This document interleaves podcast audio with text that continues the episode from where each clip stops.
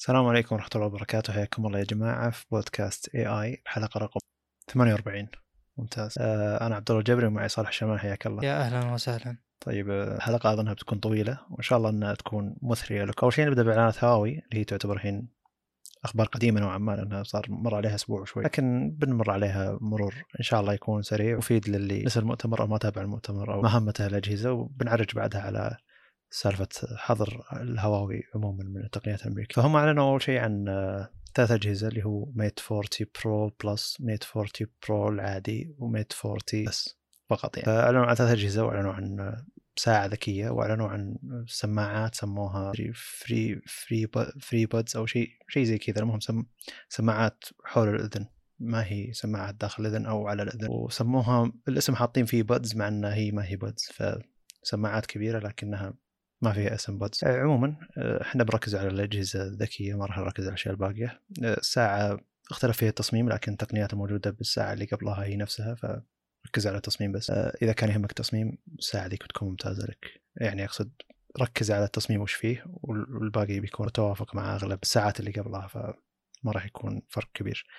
عموما ساعاتهم تعتبر ممتازة تكمل 14 يوم بطارية كالعادة يعني فنقاط البيع للساعة نفسها لكن التصميم تغير فالفخامة تغيرت ف والسعر غلى علشان آه، أظن جودة التصنيع السعر فعلا غالي عموما ال Mate 20 Mate 40 Pro Plus و Mate 40 Pro أجهزة متشابهة بالحجم لكن ال Mate 40 Pro آه، وزنها أعلى لأن فيه كاميرتين زيادة أو ثلاث كاميرات زيادة مستشعرات يعني.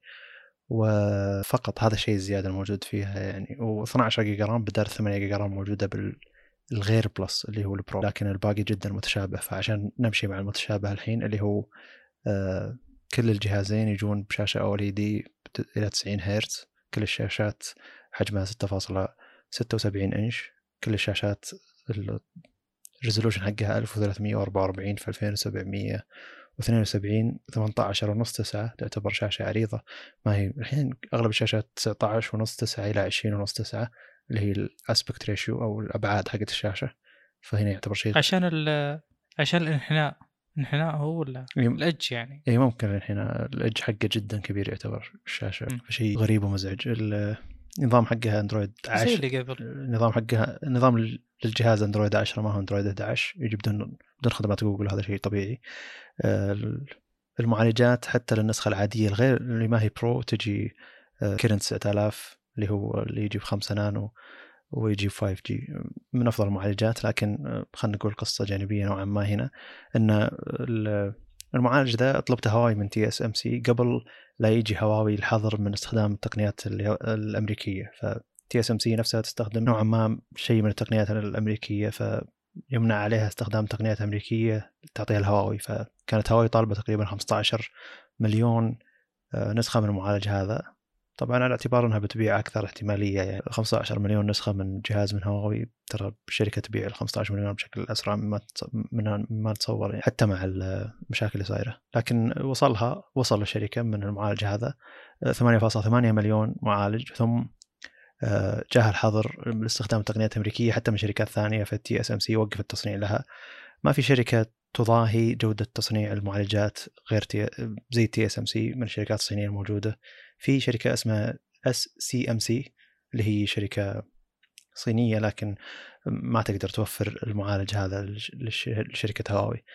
آه، ما أدري إذا كان شركة هواوي بتطلع من المأزق هذا بشيء ثاني لأن قبل فترة أو قبل يومين طلع خبر ثاني إن آه، هواوي سمح لها بالتعاقد مع الشركات الأمريكية لاخذ المعالجات دون ما تتعامل بال 5G فغير مسموح للشركات الامريكيه تستخدم تقنيات ال 5G المخصصة لهواوي لكن مو مشكلة من هواوي إنها تستخدم المعالجات من الشركات الأمريكية. ففي فزي اللي قاعد يقولون هواوي تعالوا خذوا معالجات Qualcomm بدل ما تستخدمون معالجات Kirin. فهل هذه بداية إنه يكون في تعاون أكبر وزي الحكومة الأمريكية اقتنعت انه بس ال 5G أو الشبكات اللي قاعد تنشرها هواوي هي اللي ممكن تاخذ منها معلومات الناس ولا وش الفكرة يعني؟ عموما نتمنى إنه ينتهي الحظر ذا أو يتفاهمون الشركة مع الحكومة الأمريكية ويرجعون مع خدمات جوجل يرجعون للسوق. صراحة السوق صاير شوي باهت. نوعا ما يعني. آه. نرجع للجهاز نفسه. آه قلنا نسخة ال Plus يجي معها 12 giga RAM لكن النسخة العادية ال Pro تجي 8 giga RAM إلى 512 اللي هي 256 512 لكن النسخة ال Plus بمجرد 256 12 giga RAM فهنا إذا أخذت ال Plus تأخذ 10 giga RAM إذا أخذت العادي حتى لو أخذت ال Pro مو العادي. ال Pro Plus وال Pro Pro العادي صاير حوسة يعني. عموما إذا أخذت ال Pro 8 giga RAM حتى لو أخذت مساحة أعلى إذا أخذت ال Plus ال Pro Plus 12 giga RAM حتى لو أخذت المساحة الصغيرة.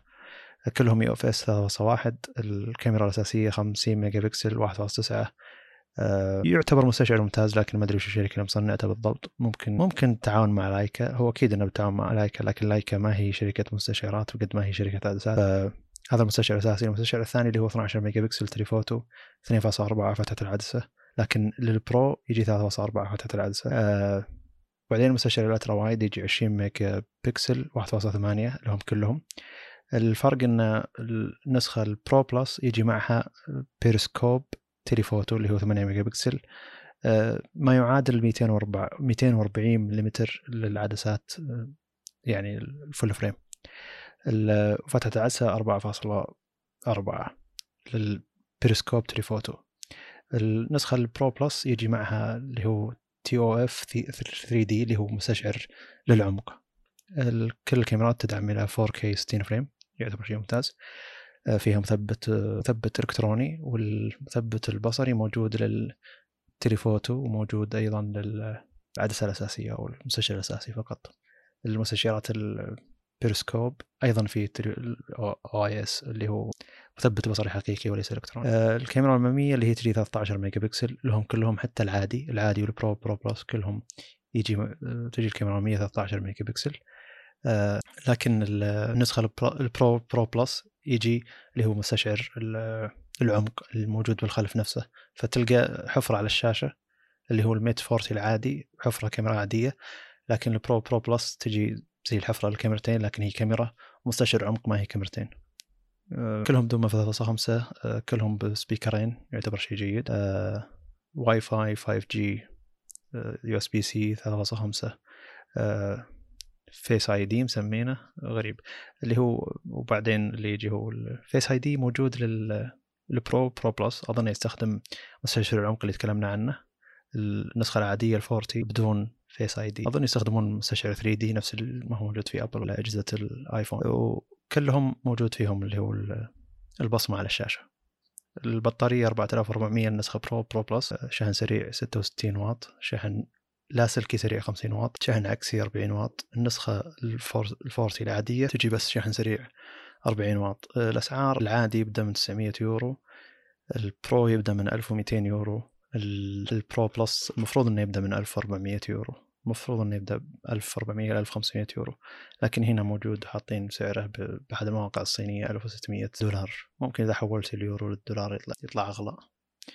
لكن عموما هذه الأجهزة تصميم جميل غريب يعتبر يعني من الخلف صاير في بالوسط صار الاطار الكاميرا هو إطار دائري وبالوسط آه، مكتوب لايكا لكن بالوسط كذا دائرة بنفس لون الجهاز فصاير كان دائرة سوداء موجودة فيها الكاميرات والعدسات والفلاش. آه، نوعا ما تصميم جميل لكن هم مصرين جدا على الأطراف المنحنية بشكل يعني قاسي جدا اللي هو لدرجة إن الزر يصير تقريبا وراء. آه، توفر الأجهزة توفرت ب 1 نوفمبر اللي هي ال Pro Pro Plus لكن ال forty العادي إلى الحين ما توفر. أه ما أدري إذا بيباع الجهاز ذا الشركة جدا ما هي حريصة إنها تبيع الجهاز هذا بما إنه ما في إلا 8.8 مليون نسخة من المعالج اللي موجود لهم.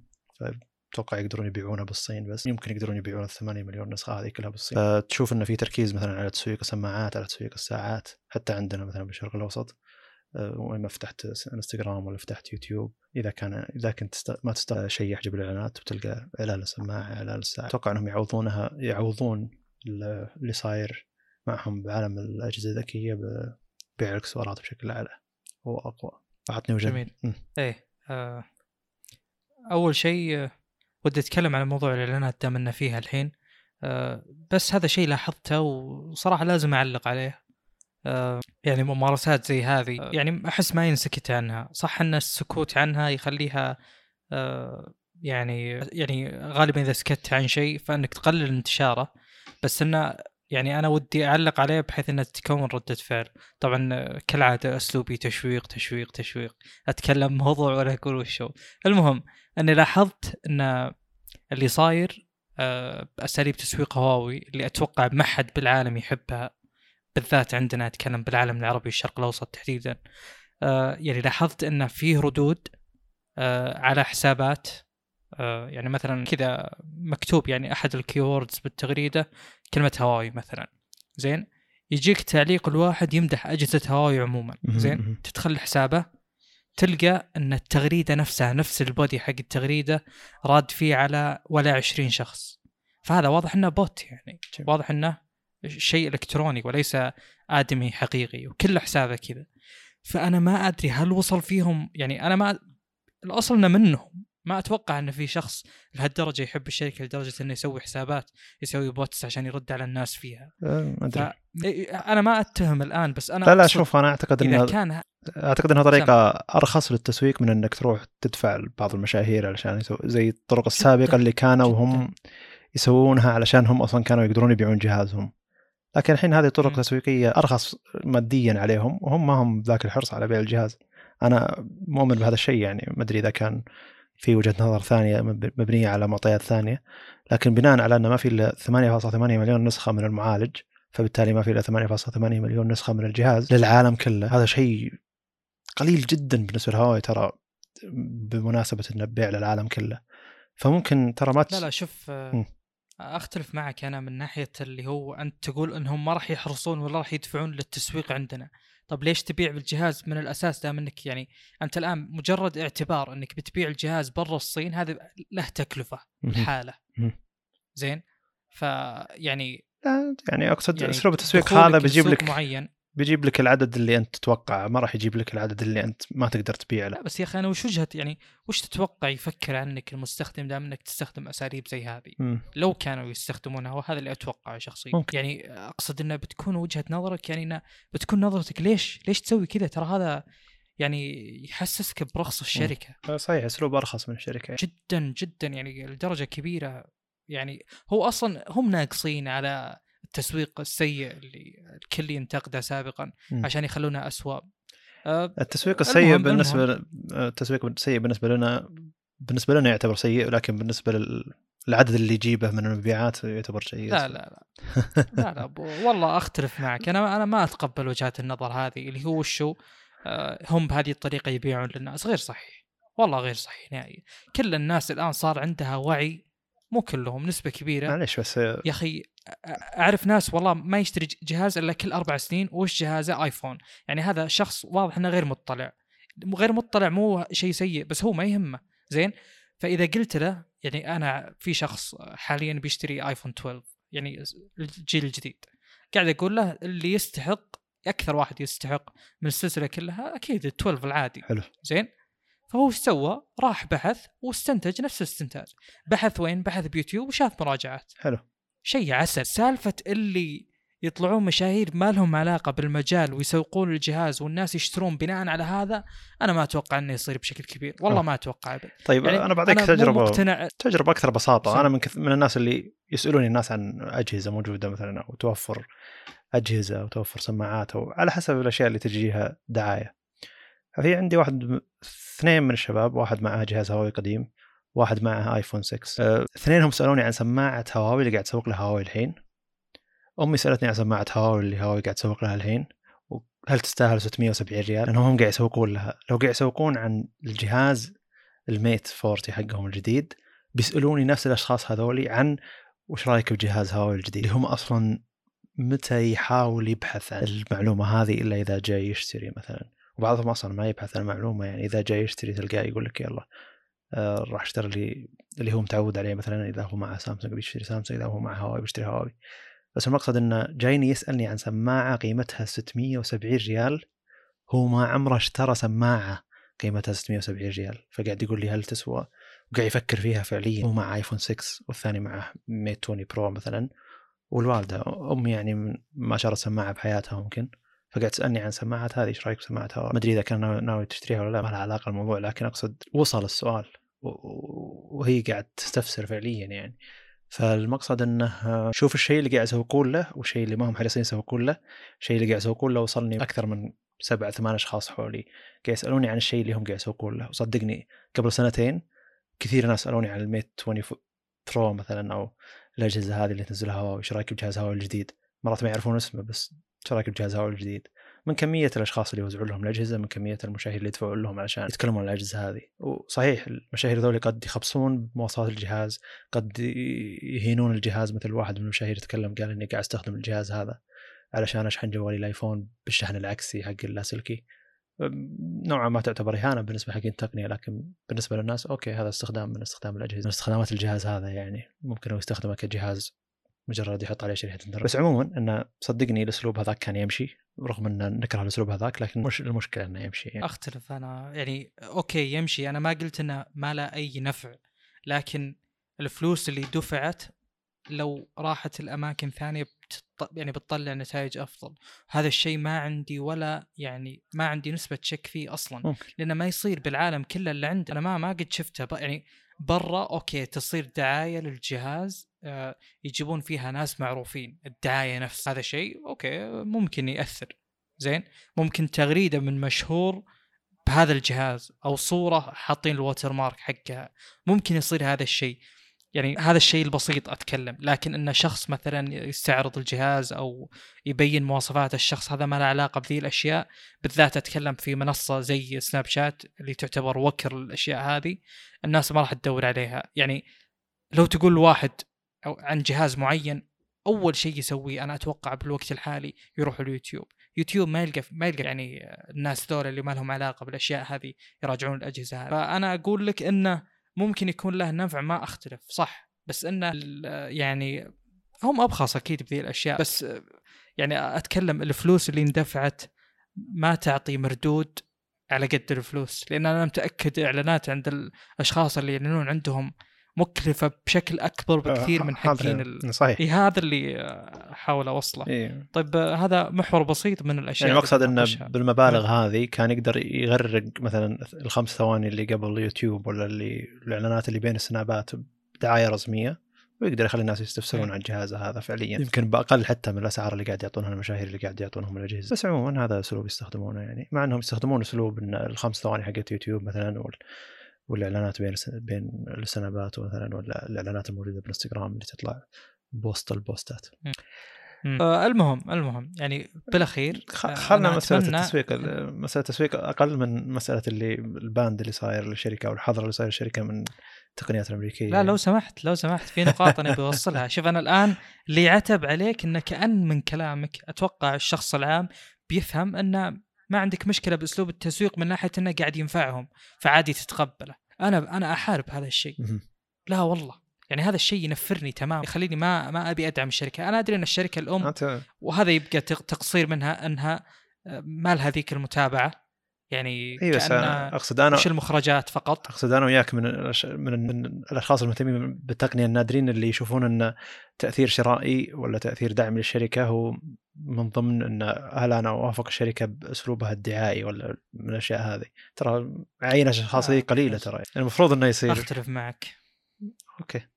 هي وجهات نظر بس أختلف. يعني لو أجي أشوف مثلا شركة زي ابل ما دخلت بموضوع التسويق إلا مؤخرا. مم.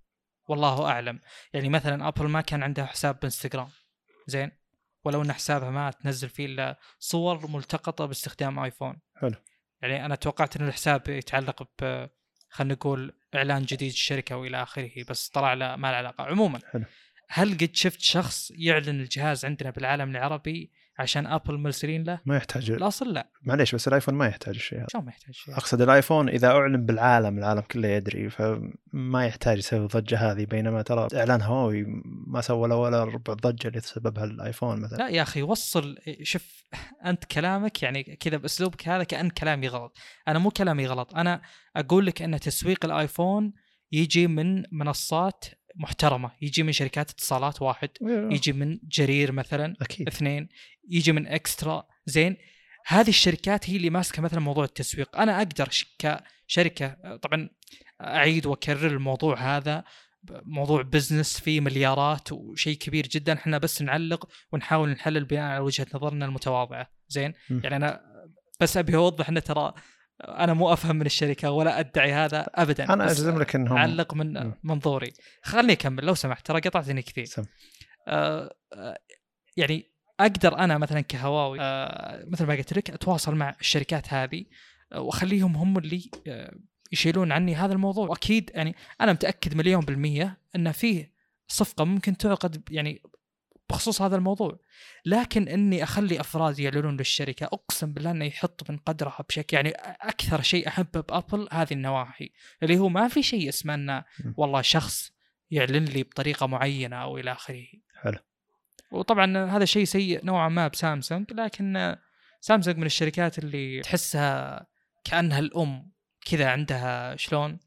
آه فعلا أتكلم يعني شركة ما فيها سالفة الكبر مثلا خلينا نقول أو اللي يعني آه عادي تصير عندها مثلا أخطاء وتعتذر عن الأخطاء حلو. ما في مشكلة. حلو. زين. ف آه، يعني أحيانا تتقبل منهم نوعا ما انه يصير منهم يعني تحس إنها شركة تمون نوعا ما كإعلانات وكتسويق وكإلى آخره. وشركة قديمة فما تحتاج هي تظهر نفسها بصورة مو حقيقية. حلو. ما تحتاج تدعي شيء معين. زين.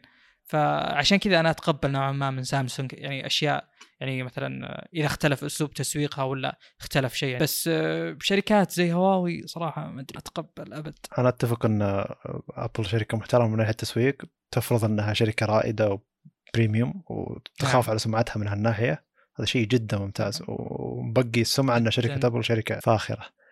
آه، لكن أنا ألزم لك إن يعني مثل شركة هواوي اللي هو آه، يجمعون كل الناس حقين تسويق واللي وش استراتيجياتكم؟ يلا طبقوها كلها فهمت؟ اللي كل الاساليب لا، قاعد يس- في خلاف بسيط. تستخدم يعني. اي بس العالم العربي عندنا أتوقع موضوع شوي مختلف. هو هين من, من لكن- الأشياء المنرفزة لكن إنك أنت ما تحترم. الشركة. هو من الأشياء المنرفزة إنك أنت ما تحترم الجهاز اللي أنت قاعد تسويه لدرجة إنك قاعد تعطيه ناس ما لهم أي علاقة بالجهاز يتكلمون عن تفاصيل موجودة بالجهاز وبعدين بنفس اللحظة يذب الجهاز ويستخدم جهاز مثلا من الشركة اللي أنت ما تبي الناس يشترون منها يعني الشركة الخاصة. أقصد إن أسلوب التسويق هذاك منرفز وتكلمنا عنه كثير ترى.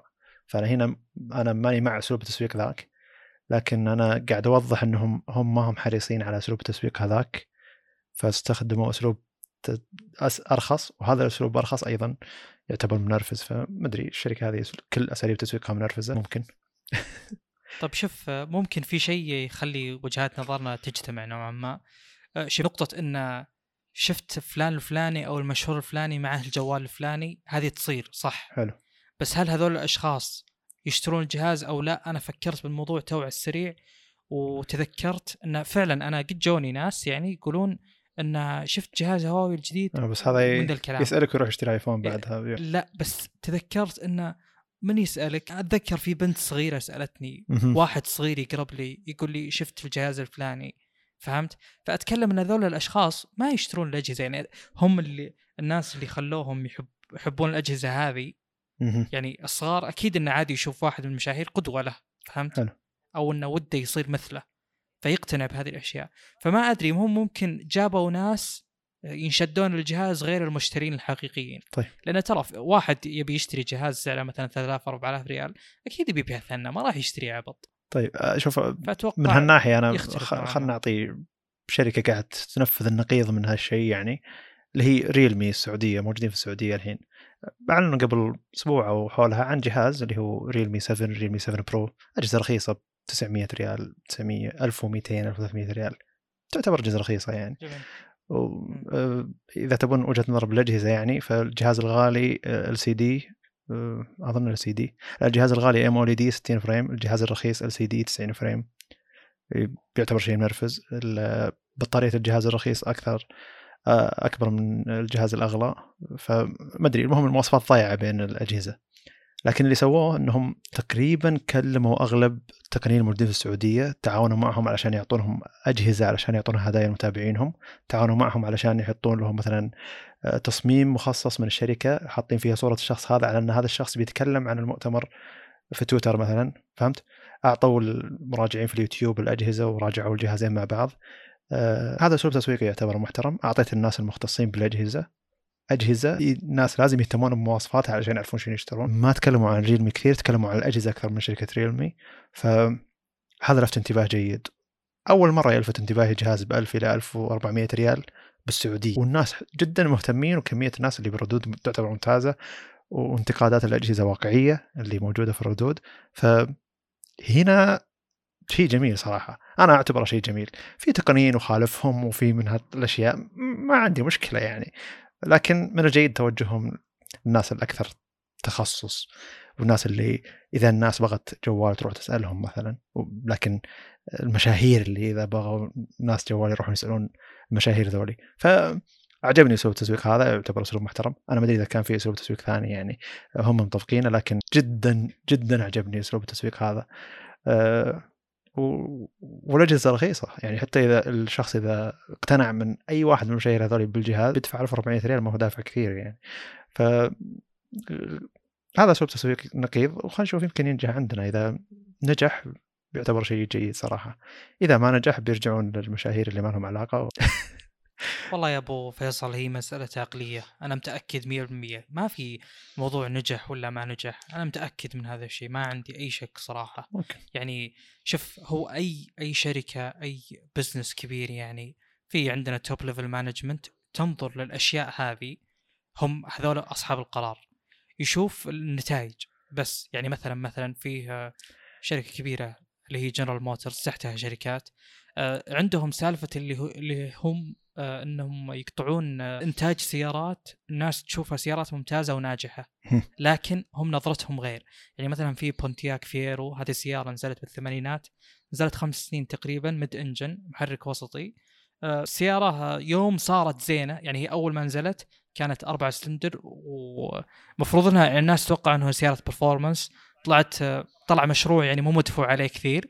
فاللي نتج إنه طلعت فيه أخطاء. الموتر يحترق أحيانا.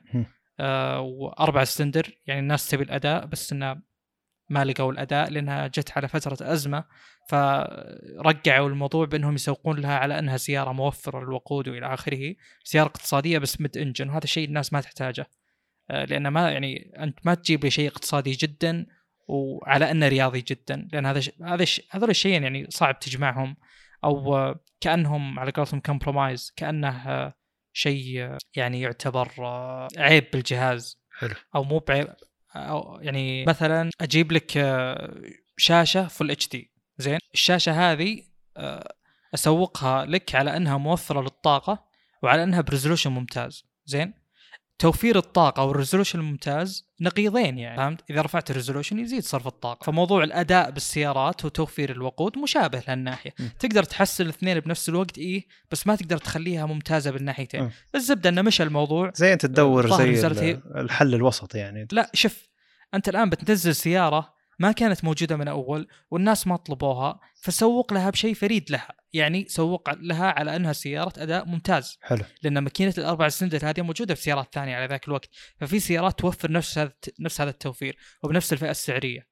المهم أنه يعني نزل 85 آه، وعدلوا ظاهر مشكلة الاحتراق. ثم كان فيها مشكلة اللي هو oil starving يسمونها. كان يعني عند الانعطاف ب يعني ب G-force عالي أو خلينا نقول آه، ال Gs هذه اللي هو يعني التماسك. إذا كان عالي يصير الزيت ما يوصل للماكينه يصير بال اللي هو ال oil pan. المهم إنه حسنوا هذه المشكلة حلوها. جاء موديل الظاهر 88 نزلوا منها إصدار رياضي 6 آه، سلندر وكان ممتاز والناس حبته بشكل كبير جدا. فجت لك ال top level management قالت تدري السيارة هذه مو قاعدة تجيب المبيعات المطلوبة منها. أه. زين؟ المشروع هذا الحين نجح تو يصير زين. فهم شافوا الخمس سنين الماضية وش صار؟ فقالوا نشيل. المشروع هذا. زين؟ فأنا اللي اوضحه من السالفة هذه كلها بس إن في بعض الشركات من كبرها أو من أسلوبها يعني من هيكلتها الإدارية ال top level management ما تنظر إلا للنتائج فقط. جميل. ما يقول لك وش الخلل لا. يقول لك المشروع هذا فاشل أنا أبي أوقفه. حلو. أنا عندي فلوس أبي أبي أوديها لمكان ثاني أبي أصرفها لمكان ثاني. زي يوم قلت أنت موضوع بيع الإكسسوارات بالنسبة لهواوي انه ممكن قد يكون مربح لهم أكثر لأنه يعتبر شيء مستقل. آه، أنا ما أحتاج إني يعني مو زي الجوال الجوال يرتبط ب ecosystem وإلى آخره بينما السماعة مثلا مو شرط. حتى سا- ساعات هواوي قد تشبك على أي شيء. أنا ما أدري بس أقصد إنه عادي يعني هذه الأشياء على قولتهم platform independent يعني تشبك على أي شيء. زي هم ف في أسلم. اللي هم زي اللي قاعد يحاولون يحلون المشكلة لكن بدل ما هم يعني خدمات جوجل صعب إنك تحل المشكلة هذه فقاعد ي... قاعد يحاولون يدخلون فلوس من جهة ثانية اللي هي الإكسسوارات. إي بالضبط. يعني يجونك القيادات العليا بالشركة يقولون لك إحنا عندنا مثلا خلينا نقول 10 مليار. يقولون إحنا عندنا ثلاث أماكن ندفع لها أو خلينا نقول مكانين. عندنا الأجهزة الذكية وعندنا خلينا نقول الاكسسوارات حلو. فهو مو مستعد يدفع على الأجهزة الذكية زي الإكسسوارات. يقول لك أنت إذا ما راح تطلع لي فلوس أنا باخذ الفلوس منك وبعطيها القسم ثاني يطلع لي منها فلوس. فهمت؟ إي بس أقصد هذا اللي بوصله. أقصد. النقاش اللي ممكن صار بهواوي أو إذا كان في نقاش بين مثلا الإدارة العليا والأشخاص اللي ماسكين قطاع الأجهزة الذكية انه هل قادر توفر لي حل لل- للي صاير لك؟ هو بيقول يعني ماني قادر إلى الحين هواوي فعليا ما ما هي قاعد ما هي قاعد تقدر ويعني أنت تقصد إنه ممكن بعد سنتين ثلاثة ممكن يلقون لهم حل لكن آه، الإدارة الأعلى بتشوف إن في خسائر بقطاع الأجهزة الذكية خلال الثلاث سنوات الماضية ولو إنهم لقوا حل مثلا طلعوا خدمات آه، تقارن بخدمات جوجل آه، تجي الاداره العليا تعال أنت ما مداك أصلا تسوي شيء كذا مع انه أعتقد إن شركات كبيرة زي كذا المفروض إنه يكون يعني الخ- الخطط حقتها على مدى أبعد من كذا إن تعال وش سويت بالسنتين الماضية هذا؟ شيء ثاني. اللي نتكلم عنه الخطط ومدري وشو يعني إحنا أكيد نأمل يعني إلى أنه يكون مثلا زي OnePlus الآن. OnePlus أول ما طلعت الشركة هذه أكيد شركة تجارية تبي تطلع فلوس بس الإدارة اللي فيها إدارة شغوفة جدا حلو. ومهتمة حلو. وتسمع من المستخدمين الحقيقيين صح صحيح شفت الربط بين ال... الإدارة اللي تتخذ القرار اللي هي الإدارة العليا وبين خلينا نقول آه القطاع اللي يخدم المستخدمين بشكل مباشر إذا كان ممتاز وعلى قولتهم عندهم shared vision اللي هو الرؤية حقتهم نفسها هذا شيء مرة خرافي. بس مثلا شركات زي هواوي شركات كبيرة ترى ممكن تكون الإدارة العليا ناس ما هم متخصصين أصلا بذي الأشياء ناس business ناس مالية. يعني هذا جاك بالجامعة درس مالية وكل حياته يعرف فيها خلينا نقول التنبؤات والأرقام. بس هو ما يعرف وش الجوال هذا مواصفاته ومدري وش يعني يمكن يكون هو بنفس الشركة ولا يعرف عن ذي الأشياء شيء. فالرؤية مو نفسها هذا بس يبي يزيد فلوس. فهمت؟ فقراراته ما تكون موافقة لقرارات الإدارات اللي تحت. الزبدة إن هذا اللي أنا بيوصل يعني انه بعد الزحمة هذه كلها آه، ممكن آه، خلاص الاستثمار بالأجهزة الذكية يقل. ولو إن هذا شيء أنا صراحة مو قادر أفهمه لأن مستحيل هواوي تموت بالصين. مستحيل حلو. مستحيل يعني. هذا شيء صعب جدا جدا. أصلا هو سوقهم. المقصد انه قد يستثمر. مثلا متجر هواوي يستثمر فيه الحين قاعد يستثمر فعليا فيه بشكل كبير. أقصد الشركة نفسها هواوي الكبيرة. قد تستثمر بخدمات كبيرة. فهو جزء من استثمارها بالخدمات هذه والمتجر حقها وكذا علشان يخلي أجهزتها تقدر تبيع. فمستحيل يوقفون الأجهزة رغم استثمارهم بشيء أصلا عشان يبيع الأجهزة. فأنا أتكلم عن بس جهاز ال Mate 40 الحين.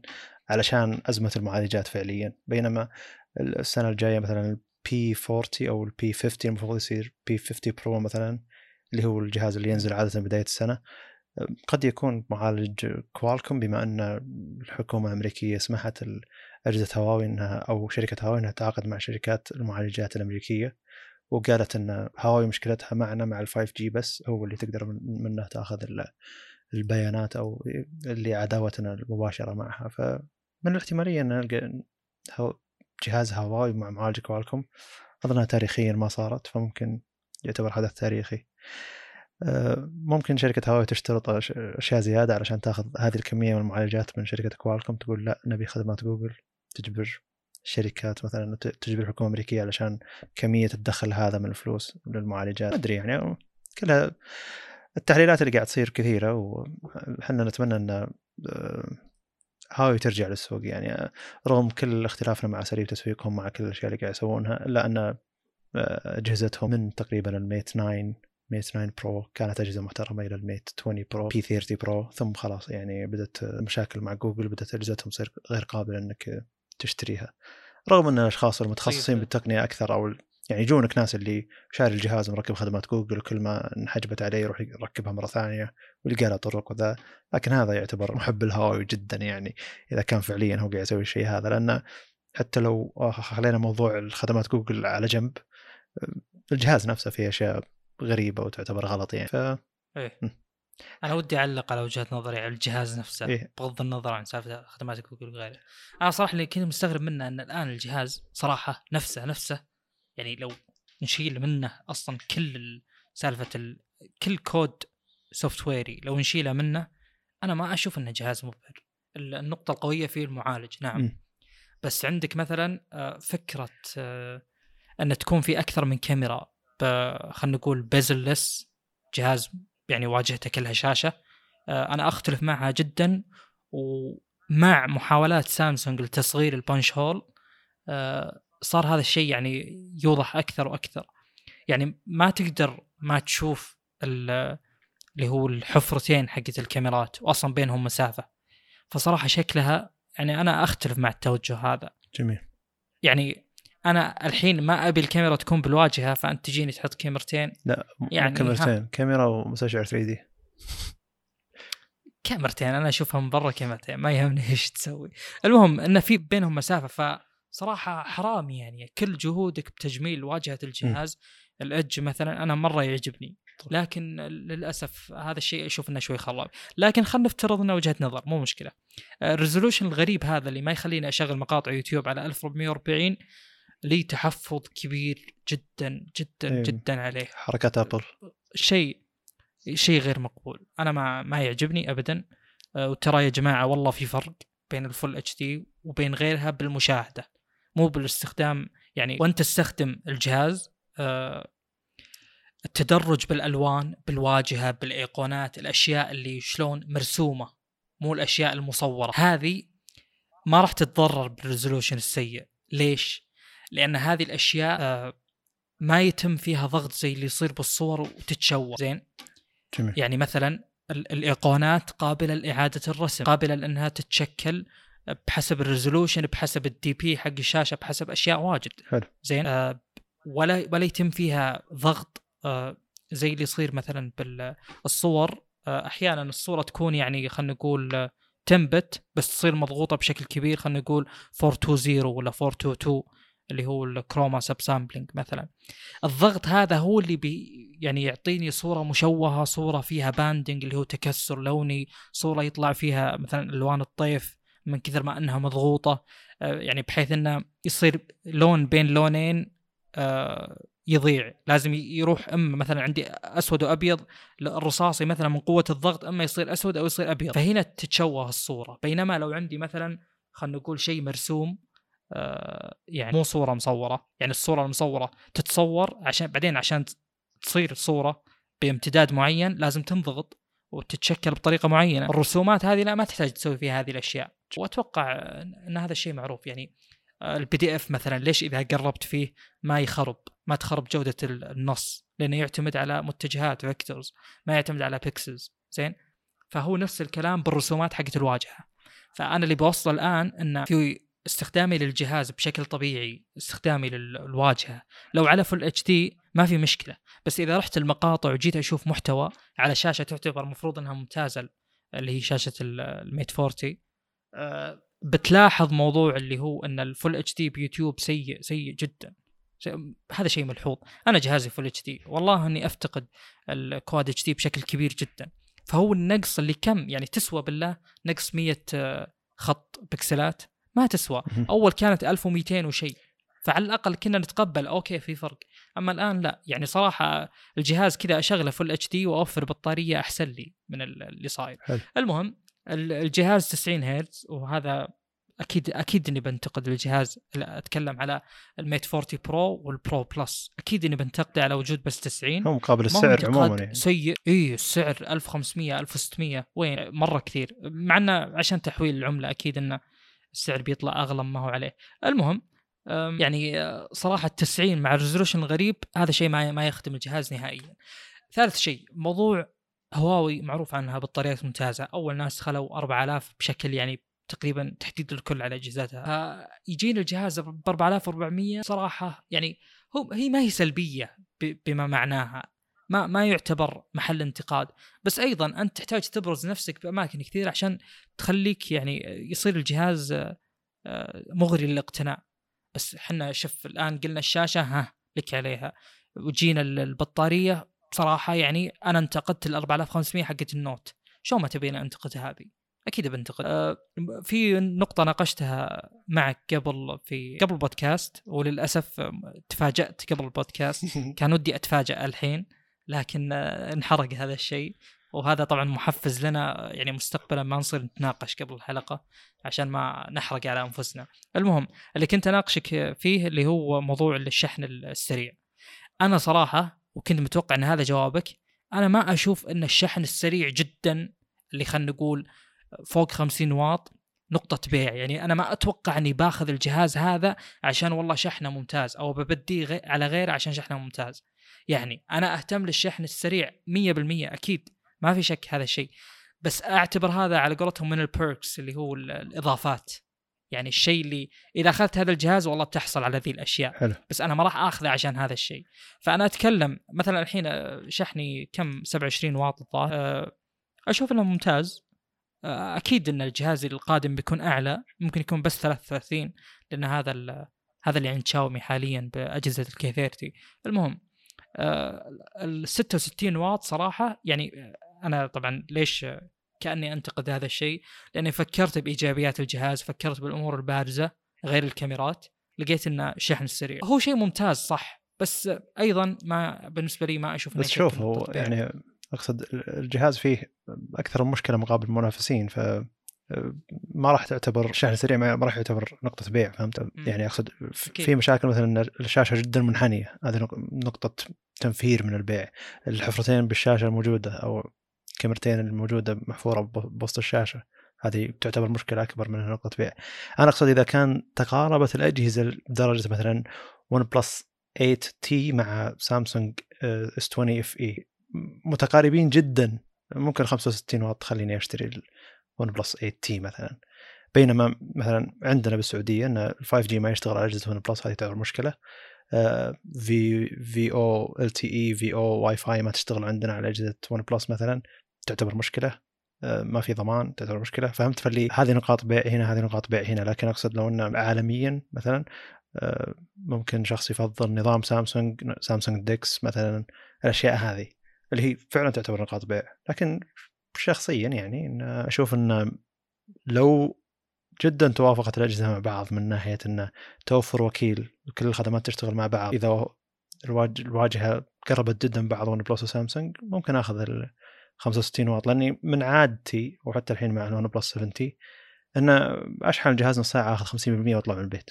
من عادتي يعني. فالحين نص ساعة أو 39 دقيقة بالضبط من الصفر للمية بالنسبة لل 8T. ف شيء جيد يعتبر. خاصة إذا كنت أنا مستعجل يعني. مثلا طالع من الصبح مداوم ولا شيء ثم آه، وصلت المغرب البيت والجهاز خلاص ما بقى فيه شيء مثلا من طبيعة الأجهزة بعد سنة سنة سنة ونص من, من الاستخدام يصير له شيء زي كذا. شيء جميل إنك تحطه على الشاحن بعد نص ساعة 39 دقيقة يفلل لك ثم تكمل آه، معك الليل مع إن الحين شخصيا يعني إني اشحنه مغربية مثلا أو فترة تبغى 45 دقيقة ساعة ثم خلاص يكمل معي لليوم الثاني. أه شوف زي ما قلت لك أنا عند وجهة النظر الأساسية اللي هو إن هذا الشيء okay ما أحس فيه إلا يوم أجي أشحن الجهاز. إحنا ما نتكلم لاحظ أنا ما يعني ما أنتقد الموضوع أو أقول إنه غير مهم. يعني دليل إنك عادي تاخذ جهاز شاحنه 5 واط. لا لا هنا كارثة. فعلا مشكلة كبيرة والله. الجهاز يقعد ثلاث ساعات يشحن. أمر صعب جدا. إحنا نتكلم على شحن 30 واط وطالع. صراحة مو مرة tough. وبالذات إذا جانا موضوع trade-off اللي هو يعني صحة البطارية ممكن تتأثر وإلى آخره. وإن في ناس أصلا يقول أنا أحط جوالي على الشاحن بآخر الليل. وهذا أنا يعني غالبا هذا اللي أسويه. فمو مرة يفرق معي يعني. بس إذا احتجت الشحن السريع ألقاه. فموضوع ال 65 واط 66 آه، واط معليش. آه، أمر ممتاز بس ما ما يعتبر نقطه بيع بالأخير. بالنسبة لي طبعا. آه، شيء أخير بخصوص الكاميرات صراحة ما أدري شلون أقيم الموضوع يعني. يعني الخيارات متوفرة وهذا شيء ممتاز وهذا الشيء المتوقع أصلا من جهاز يعني يعتبر premium flagship يعني يعتبر جهاز رائد وفاخر بنفس الوقت. أتوقع مثل ما قلنا طبعا أنا اللي يخليني ما أقول الكلام كامل لأن أتوقع إنكم ببالكم يعني تصورنا ووجهة نظرنا عن الكاميرات بشكل عام من الح- الحلقات الماضية اللي هو إن ال- التعديل ما بعد التصوير اللي هو ال post-processing هو اللي يفرق بشكل كبير بكاميرات الأجهزة صح؟ صحيح. فعشان كذا هو هو ك hardware آه، خذ رجال في كل شيء في كل الخيارات يعني. جميل. آه، لكن آه، ك ك يعني software هواوي للكاميرات. أنا ما أذكر إنه كان جدا ممتاز كان يوفر ميزات صح وفعلا الميزات هذه في ناس استفادوا منها زي اللي هو التقريب مثلا اللي جاب ال P 40 في ناس يقولون والله يفيدنا يعني بشكل كبير إذا جينا نقرأ نص بعيد إذا جينا نشوف شيء بعيد يطلع واضح يعني. حلو. زين وهذا الشيء صار قبل كم يوم. كنت أنا جالس مع ولد خالي وكنا نتساءل عن وش الشيء اللي موجود هناك باللمبة.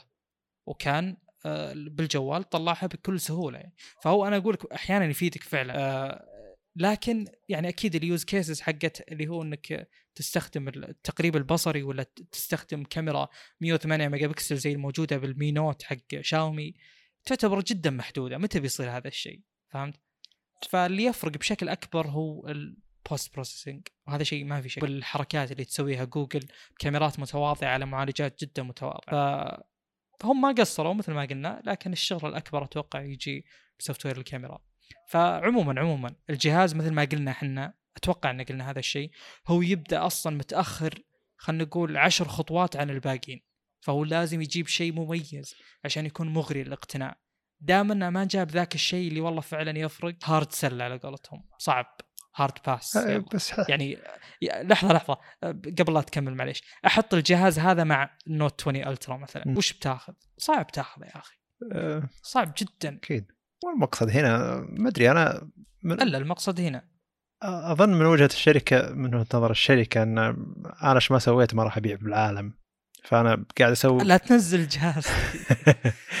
خله خله بالصين يا أخي. لا فهو قاعد ينزل أشياء قاعد يسوق لها إنها مبهرة وبس فهمت؟ فقاعد يمشي. يعني أنا أوه إحنا عندنا مستشعر كاميرا ما هو موجود عند الناس الباقيين. أوه إحنا عندنا 66 واط ما هو موجود عند الناس الباقيين. أوه يعني كذا. تصميم تصميم. آه، أكثر تسويقهم للشيء للجهاز هذا السنة السنة هذه بالذات التصميم والالوان في لون أخضر لون أصفر لون يعني والتصميم يعتبر جميل. أنا صراحة نوعا ما عاجبني ما عدا الكاميرا الحفرة الكاميرا ذي اللي حفرتين موجودة في الأمام. أه. ما أدري عن طبيعة الاستخدام زوايا الشاشة إذا كانت جدا منحنية.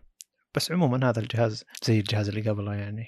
ما أدري إذا كان في أحد بيقتنيه مم. فعليا ويستخدمه يوميا. قلنا إن اللي بيستخدمون الناس اللي بيجربون التقنيات الموجوده الجديده بالعالم يعني أو من هواوي نفسها يا رجل آه، في شيء صار بالاخر جهاز نزل لهم أو معليش أول جهاز نزل بدون خدمات جوجل نسيت أي واحد.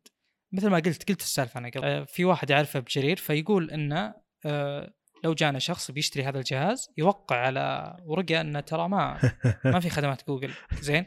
فأنا أقول براسي الحين هو هذا اللي جاب يشتري الجهاز أصلا هو متردد.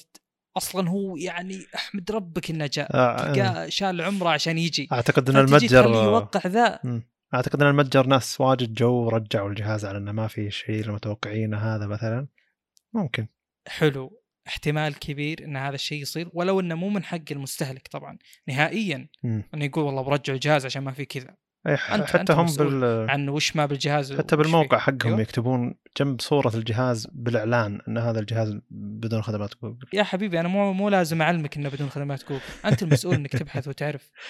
اي فأنا أقصد إنه سالفة التوقيع هذه لحالها تذبح الجهاز ذا أقصد وأنا صراحة للأمانة نفس المتجر ما راح يبيع يعني. تمني شخصي. يعني أنا كتمني شخصي أنا ما أتمنى إنه ينجح الجهاز مم. ولا أتمنى إن هواوي تبيع وبالنسبة لي عادي أم. يعني ترى السوق يمشي بدون هواوي بس ترى هذه أمنية وتوقع يعني فعليا يعني أه، فما يحتاج إيه. تتمنى هذا شيء واقع بنفس الوقت بنفس الوقت أنا عندي إيمان كامل وحنا تكلمنا عن هذا الشيء بحلقه سابقة أن هواوي تقدر تنجح بدون خدمات جوجل. جميل. من قال إن خدمات جوجل هي كل شيء. هو يعني صح إنها عامل مهم لكن يبقى بالأخير إن أكيد كل خدمات جوجل اللي يعرفه كلها بلا استثناء متوفرة على المتصفح. أو المتصفح أكيد إن تجربة المتصفح أسوأ لكنها قاعدة تتحسن. ومثل ما قلنا احتمال إن الخدمات يعني كثيرة تكون آه، متوفره على ال cloud ما يحتاج تحملها. فمو شرط إنها ينجح بس بخدمات جوجل إنها تكون محملة على الجهاز نفسه. يعني أتكلم إنه عادي آه، يمشي الجهاز من خدمات جوجل. بالنسبة لي أنا صراحة لو تشيل مني كل خدمات جوجل يمكن ال يعني الشيء الرسمي ألو... ال... شلون أشرحها؟ خلنا خلاص بقولها. آه، يوتيوب لو ما في بديل عنه بديل أحسن من اللي هو Vanced كان أوه والله الموضوع صعب بالنسبة لي إني أشوف يعني مقاطع على المتصفح جدا. صعب جدا جدا مرة يعني ف لكن دام إن Vanced موجود أتكلم كأنا صالح ما أتكلم عن أي شخص ثاني آه، ما عندي مشكلة أقتني الجهاز صراحة طيب. هو إذا كان إذا كان في شيء مميز يخليني والله آخذه لكن على الوضع الحالي لا طبعا بدون أي شك هو المفروض العالم كله يستفيق إنه هو معتمد على جوجل صراحة يعني أنا ما, ما. ما تصورت انه في شيء بالعالم يعتمدون عليه الناس لدرجة إنه إذا ما توفر في جهاز ممكن ما يبيع. يعني معليش بس أجهزة اللابتوب والكمبيوتر وال... ما قد اعتمدت على شيء معين علشان تقدر تنجح ولا تبيع. يعني وش الخدمة اللي ما تقدر توفرها على جهاز علشان ما يقدر يبيع؟ ف والعالم كله يعني فعليا. فكمية البيانات يعني الحين كل مرة يعاد في ذهني إنه كم كمية البيانات اللي تقدر تطلعها جوجل من العالم كله دام انه في جهاز ما هو موجود فيه خدمات جوجل اللي جوجل تاخذ منه بيانات الناس؟ ما هو قاعد ما هو قاعد يبيع علشان ما في هذه الخدمات اللي جوجل قاعد تاخذ منهم من الناس البيانات الموجودة فيه. فكمية اعتماد الناس على إنها تعطي بياناتها لجوجل عشان توفر لها خدمات كبيرة جدا. كم كمية البيانات اللي قاعد تقدر تاخذها جوجل؟ فهذا شيء المفروض نعيده في أذهاننا كثير علشان نستوعب إن البيانات فلوس طيب آه، صح كلامك. أنا أتفق كليا قد لمحنا لهذه النقطة بس ما ذكرناها ب يعني بشكل صريح اللي هو أن أنت يوم تخاطب آه، يعني جموع الناس كلها يوم تخاطب شعب فيه مستوى فهم معين هو اللي يعني آه، يعني هو اللي يؤخذ عن الفئة اللي تكلمها. هذول الأشخاص حياديين ترى. الناس ما يعني لو تأخذ الناس ككل لو تأخذ المستخدمين ككل ما عندهم تحيز. هم ينساقون بناء على ظروف معينة يعني. جميل. زين؟ فأنت ما تقدر تقول للناس إن كيف أنتم مثلا معتمدين على جوجل بهذا الشكل. جوجل موفر شيء للناس هم يحتاجونه. أكيد. لذلك يعني صار النجاح هذا. آه، المهم اللي أبي يعني أبيه يوصل تحديدا إنه يعني لازم الشخص الحين مثلا لو أي شخص قدامك تقول له ترى الجهاز هذا ما في خدمات جوجل. على طول يكش على طول يقول خلاص ما أبي. طب أنت فكرت وش وش يعني الشيء اللي يصير بناء على هذا؟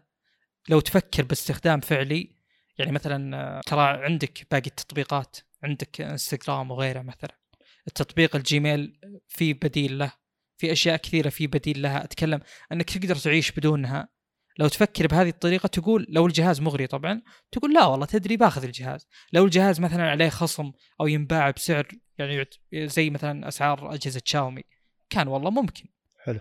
بس إنه هو مشكلته بس نقطة إنه ما هو مغري أصلا يعني لو تجاوزنا نقطة خدمات جوجل هو أصلا نفسه ما هو مغري. عموما العيش بدون خدمات جوجل أو بأي خدمات بالدنيا أنا أشوف إنه آه، عادي يصير يعني. حلو. بس إنه أنت دام إنك مثل ما قلنا أنت دام إنك عندك هذه السلبية لازم تعوض عنها. إذا تعوض عنها والله قابل للشراء الجهاز بس هم الجهاز نفسه ما هو. وجوده زي قلتين. آه، ميت ميت 30 ميت لا إي ميت 30 برو الماضي أنا كان عندي فكرة إني أشتريه وأستخدمه آه، ككاميرا فيديو مثلا طلعات ولا شيء زي كذا يعني يصير كاميرته جدا ممتازة لدرجة إن الفيديو فيه ممتاز فأقدر أستخدمه بدل ون بلس اللي كاميراته مرة. آه، لكن يوم شفت الأسعار قلت لا وين هذا أقدر أشتري فيه كاميرا محترمة يعني؟ فليش أروح أشد حيلي علشان أشتري جوال فيه كاميرا محترمة الدرجه هذه؟ ف لو انه كان السعر منطقي ممكن فكرت بالشيء ذا إنه خلاص نشتري الجهاز هذا وهذا يكون الجهاز اللي نستخدمه ككاميرا. وننشر فيه مثلا بوسط وسائل التواصل الاجتماعي وكذا لكن طلع سعر الجهاز أغلى من إني أصلا إني أشتريه علشان الشيء هذا بس. يعني. مع إنه مقارنة ما أدري شراء جهاز كامل عشان كاميرته هذا شيء أتكلم جهاز إضافي. مم. عشان الكاميرا اللي فيه كأنك طيب الناس يسوونه واجد ذا ترى دفعت في الآيفون. هذول حالة خاصة ما نتكلم. حلو. طيب دام إننا نتكلم على خدمات جوجل تبي نروح اللي بعده ولا ما أدري إذا قلت الخبر الثاني ولا لا؟ لا خلاص أنا أحس إنه طولنا معها. أحس إنه فتره أنا والله توقعت إنه ما راح نطول لا. فجأة ساعة. لا لا أنا فترة طويلة ما تكلمنا ترى عن هواوي فطبيعي ان نتكلم عن هواوي للدرجة هذه الحين. طيب ويمكن مشتاقين التسجيل ما تدري عاد. آه، دام انه بجوجل جوجل عندهم شيء جديد اسمه أو منصة لحظة، جديدة. مو جديد هو موجود لكن الحين بدأ ينتشر أكثر. لا لا, لا أنا عارف حلو. إنه موجود برا واصلا في أخبار متعلقة بإطلاق الخدمة هذه تمام. قبل سنة. بس هم عندهم platform يعتبر جديد اسمه Jibe. حلو. آه يعني. جديد علي الخبر ذا الشركة هذه جوجل سم. لا لا Jibe هو ال infrastructure حق ال RCS هذا اللي بنتكلم عنه. جميل. يعني أكيد جوجل عندها مثلا GCP وعندها اللي هو يقدم خدمات مشابهة موجود عند امازون ال AWS وغيره يعني. من ضمن ال ال- يعني ال platforms هذه خلينا نقول الخدمات اللي تقدم هذه في شيء اسمه Jibe. Jibe يقدم اللي هو أو تعتمد عليه ال RCS. وش فكرة ال RCS؟ ال RCS اللي هي آه، اختصارها طبعا هي acronym rich communication سي rich دقيقة. rich communication service حلو. مو مهم طبعا الاسم أكيد بس آه، انه هذا هو. آه، الفكرة إن جوجل آه، واضح إنها أصلا لها فترة مجتهدة بموضوع ال- خلينا نقول خدمات الاتصال والتواصل اللي هو من شخص لشخص أو من شخص لمجموعة مو منصة تواصل زي يعني فيها explore زي انستغرام وغيره اللي هو تجمع الناس كلهم مع بعض. ما هي وسيلة تعرف هي هي وسيلة تواصل فقط. اللي هو مثلا جهودهم في Duo و Meet وخدمات كثيرة جدا.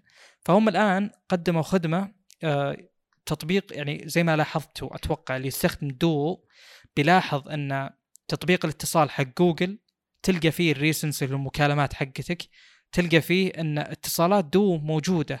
بتطبيق المكالمات. طبعا إذا أنت وافقت. له فالدمج بين خدمات جوجل من هذه الناحية وصنع ecosystem لهم شيء واضح جدا من فترة. فبناء على هذا آه، وامتدادا لل خلينا نقول ecosystem هذا تطبيق الرسائل الآن صار يدعم إنك ترسل وتستقبل رسائل وصور وإلى آخره آه، عن طريق الاتصال يعني بالإنترنت. فهو يقدر يتعرف. إذا أنت مثلا متصل أو عندك بيانات يستخدم آه، البيانات هذه. يعني الفكرة بشكل عام كأن عندك الآن داخل التطبيق نفسه داخل الواجهة نفسها وسيلتين للاتصال لكن هو اللي يختار عنك. زين؟ جميل. يعني أنت مثلا لو إنك برا البيت لو إنه ما عندك نت ترسل واحد رسالة تبي تقول له شيء تبي ترسل له آه، يعني SMS مثلا. زين؟ حلو. لكن لو ان عندك نت بتكلمه مثلا بواتساب ولا إنستغرام. حلو؟ فهو هذا كأنه حدد عنك. إذا عندك نت هو بيرسل بناء على الشبكة هذه. إذا ما عندك بيرسل بناء على البيانات مثلا حقتك أو بناء على خلينا نقول رصيدك الموجود بالشبكة. ممتاز. أو بالمزود الخدمة. ما أدري كاني عقدتها وهي بسيطة. المهم أنا وأنت جربنا هذا الشيء. اي في نقطة ثانية بعد. تكلمنا لازم سام. لازم يكون الطرفين كلهم مدعوم عندهم ال RCS علشان توصل للطرفين. أكيد. نعم. أكيد إيه، صح. أه لكن أنا ما جربت إذا هو يعلمني عن هذا الشيء ولا لا. اي نعم. وهذا شيء عندي نقطة بهذا. لي تحفظ عليه؟ لا هو يعلمك. إذا جيت تكتب الرسالة تحت.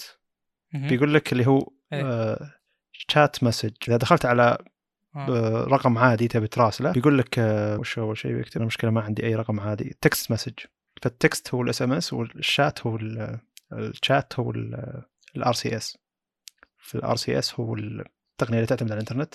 لكن ال text هو ال SMS جميل حلو. أه شو اسمه؟ الآن بنتكلم على تجربة المستخدم تجربتنا للخدمة نفسها. م. الملاحظة الأولى وهذا انتقاد يعني نوعا ما أه ما أدري هو ترى معقد بس الناس يعني تتوقع إنه ما هو معقد. المهم أن الآن إذا أرسلت الرسائل وصار عندك مشكلة مثلا بالاتصال أه ما توصل مرتبة. وش الفكرة هنا؟ الفكرة إنه أه ما في تتبع لرقم الرسالة. لو أنت عندك buffer لو عندك مكان تحتفظ فيه بالرسائل قبل لا توصل تقدر تتبع. يعني مثلا لو عندي خلينا نقول مكان وسط يعني آه أنا عندي بجوالي وانت عندك بجوالك بيننا server ال server هذا يقدر يتبع رسائل يخلي لكل رساله رقم مرجعي بحيث إنه إذا عندي رسالة رقمها 1058 الرسالة اللي بعدها رقمها 1059 لو جتني رسالة 1060 ما أرسلها لك. حلو. لو أنا أرسلتها المفروض إنها ما توصل لين توصل 1059 مهم. زين؟ فهذا على ما يبدو إنه آه يعني بدون آه أو خلينا نقول ال server مجرد forwarding بس. يعني إذا ارسلت الرسالة يوصلها لك فقط. عشان إذا أنت ما عندك نت يجيبها لك بعدين. جميل. زين؟ فالمقصد إنه الرسائل ما توصل مرتبة بناء على تجربتنا. وشيء هذا يعني صراحة أنا أتقبله آه، عادي يعني بس انها غريبة إنه ما تصير يعني زي ما تقول فيه محاولات كثيرة لتوفير خدمة زي هذه اللي تعتبر مهمة أتوقع للمستخدمين بالذات في أماكن معينة وبالذات أثناء السفر يعني آه، تواجه هذا الشيء كثير. فيكون نوعا ما متعب. جميل. آه، ثاني شيء إرسال الصور جدا بطيء. جدا جدا جدا بطيء. و شيء متوقع يعني. غريبة صراحة يعني. ما أتوقع إن بالذات عندنا مثلا خلينا نقول بالشرق الأوسط. لأن أكيد إن إحنا نعتمد على آه، خلينا نقول جايب حق اللي عندنا الشرق الأوسط. وليس يعني أكيد لو وقفت الخدمة بأمريكا إحنا ما لنا علاقة. حلو. تشتغل عندنا زي خدمات كثير زي زوم وغيرها هو حطوا آه، يعني تكون منتشرة هو أعلنوا عن الدول ف- الداعمه للخدمه هذه أصلا وترى السعودية ما هي من ضمنها فأنا مستغرب شلون وصلني وصلك يعني ف آه يمكن يعتمد على سيرفرات برا ممكن مم. فيصير ياخذ وقت يبي لي أسوي trace route نتبع مسار الرسالة بس ما يمدي طبعا ال- المهم. لا، الأساس إن فيه لب- لبنان سمح لها أو أعلن التقنيه وصلها فهي من أول الدول العربية اللي وصلها ال RCS المخصص لجوجل. بس أقصد للاشخاص المستخدم الأكثر بساطة يعني على إنه وش الفكرة يعني؟ إنه آه، شلون بيستخدم الشيء ذا؟ هل هو بيستخدمه بدون لا إنه يفعله مثلا؟ هل هو بيتفعل بشكل تلقائي؟ آه، لكن واقعيا يعني خلينا نتكلم واقعيا ان أغلب المستخدمين يستخدمون أجهزة غير أجهزة جوجل بيكسل ما راح يحملون آه، تطبيق الرسائل المخصص لجوجل. فهذا شيء ما راح يخليهم يستخدمون تقنية ال RCS. لازم يكون الطرف الثاني يدعم ال RCS علشان أقدر آه، أراسله. ما أدري إذا كان هذه التقنية هي طبعا خدمه كبيره من جوجل اللي هي Rich Communication Services بتندعم داخل تطبيقات الأندرويد الباقية للرسائل فبالتالي إنه تستخدم التقنية هذه حتى لو أنت تستخدم تطبيق رسائل ثاني. ما ندري عنها نهائيا حاليا. لكن من الجيد ان عندنا يكون زي ال... نوعا ما أحس إن جوجل موجه هذا الشيء زي البديل لل iMessage تقريبا تقريبا يعني. صح. آه بس إنه يمديك يعني تاخذه وتستخدمه من كل مكان. هذا في شيء يمديك تستخدمه بالتا... جيد. بالتابلت بالكمبيوتر. آه، صنع ecosystem ترى يعني أتكلم مثلا كخطوة سياسية تعتبر قوية جدا والله. جميل. جدا جدا قوية. ربطه بتطبيق الاتصال يعتبر شيء قوي. حلو. فنقطة اللي أنت قلت أن بياناتنا وجوجل ومدري وشو يعني الموضوع مو قاعد يسهل ترى قاعد يتعقد أكثر ويربطك أكثر إيه أنا الحين فهو شوف. هو شيء جيد إن هذا الشيء يكون عندك بالاعتبار بحيث إنك قبل لا تقع بالفخ تكون والله على دراية تامة إنه وش بيصير، يعني أنا مثلا يوم فكرت بالموضوع من هذه الناحية قلت تدري ما راح أستخدم هذه الخدمة حلو. ولا بحذف التطبيق الفلاني ولا بستخدم تطبيق اتصالات اللي يجي مع الجهاز مو بحق إيه. جوجل فهمت؟ أكون يعني عندي ممانعة قبل لا خلاص يعني مثلا في أشخاص آه، يستخدمون أجهزة ابل وعند يعني عندهم أكثر من جهاز آه، الأبل ويعني مستمتعين بسالفة ال AirDrop والنسخ وإلى آخره. فالحين تقول له جرب اشتري الجهاز الفلاني ولا جرب اطلع ولا جرب شيء فوق 60 هرتز يقول لك لا لا لا. خلاص يعني كأنه تقيد بال- حلو. بالفخ هذا. آه. هذا شيء غير جيد. اسلم. مدري. المهم ال- الحين وأنا راسلك على نفس تطبيق ال message هذا يعني Google Messenger. كان Google Messages بالضبط كذا اسمه. آه،. وأنا راسلك تحت موجود فوق إني أقدر أتصل عليك وأقدر أكلمك مكالمه فيديو على Google Duo بشكل مباشر. داخل. تطبيق الرسائل هذا الربط الجيد. مم، ممتاز. ممتاز. ممتاز جدا. آه، جوجل من الشركات اللي تجرب أشياء كثيرة وممكن تلغيها بشكل مفاجئ. Google Allo. أصلا صح. في موقع كامل open source لكل التقنيات اللي كل الاشياء الخدمات اللي جربتها جوجل وفشلت حاطتها ك open source اللي بيستخدم يست- آه، اي كثير جدا. حتى للمطورين يعني في خدمات ممتازة جدا تقدمها جوجل. في شيء أنا أشتغل عليه مؤخرا شيء آه، يعني من كثر ما إنه بحثي جدا و open source ما تلقى له مصادر وهذا أكثر شيء متع يعني جدا متعب في تطوير أي software اللي هو في شيء اسمه Tekton. مو تيك توك. ترى دائما إذا سمعته أنا. يروح بالي تيك توك بس إنه هو Tekton. المهم آه هذا فكرته. لا شرحه صعب ما يحتاج اشرحه المهم Tekton هذا يستخدم آه، يستخدم ك tool تعتبر native في خدمة أخرى اللي راعيتها أيضا جوجل اللي هو Kubernetes حلو. زين؟ ف شيء مخصص إن للسيرفرات يعني؟ لا. هذا الشيء طال عمرك. فيش الحين عندنا في خلينا نقول أي بيئة آه، أما تكون virtual machine زين؟ حلو. أو إنها تكون containers containers لها image يعني اللي أقصده الآن ان أنت الآن يوم تشغل server ال server مثلا خلينا نقول نظام حقه ويندوز أو لينكس آه، كلهم لهم نسخة للسيرفرات. زين؟ آه، الموضوع أول كان كذا بعدين جانا شيء اسمه virtual machines اللي هو وشو؟ إنه داخل الجهاز هذا يمديك تشغل virtual machine تاخذ جزء من عتاد الجهاز بحيث إنك تشغل خدمة أخرى أو نظام آخر تماما. أنا أقدر داخل ويندوز الحين أشغل Ubuntu عادي على virtual machine زين. فهذا الشيء يعني واجه مشاكل نوعا ما ب... مو واجه مشاكل بس في محدوديات أكثر. مثلا تشغيل ال virtual machine لحاله ياخذ وقت عشان تشغلها بس. يعني ياخذ وقت وقت معتبر. حلو. وليس وقت يعني بسيط. فطلع شيء أخف. إحنا نحتاج الآن شيء أخف من ال virtual machines شيء ما أحتاج أشغل عليه نظام تشغيل فطلعت سالفة ال containers تعتبر آه، أشياء scalable أكثر من ال virtual machines تقدر تشبكها مع بعض إلى آخره. سالفة معقدة يعني. حلو. زين؟ فانا الآن يوم طلعت containers وصرت آه، يعني أكيد بما أنها وحدة أصغر فيعني بدل ما أستخدم virtual machine واحدة أقدر آه، بمكانها أشغل أربع ولا خمس containers كمثال يعني عشان أقرب الصورة. حلو. فمع كثرة ال containers لازم أحتاج شيء اسمه container orchestration اللي هو وشو أنا أحتاج ال containers هذه تتواصل مع بعض والى آخره وأشغلهم مع بعض واطفيهم مع بعض ومن ذا الكلام يعني. زين؟ فطلع هذا الشيء اللي اسمه Kubernetes زين؟ بعدين جانا شيء ورا Kubernetes اللي هو شلون أخلي فيه آه، في شيء اسمه CI/CD continuous integration continuous delivery شلون أخلي فيه يعني إدارة ل آه، خلينا نقول تطوير أي software يشتغل على ذولا.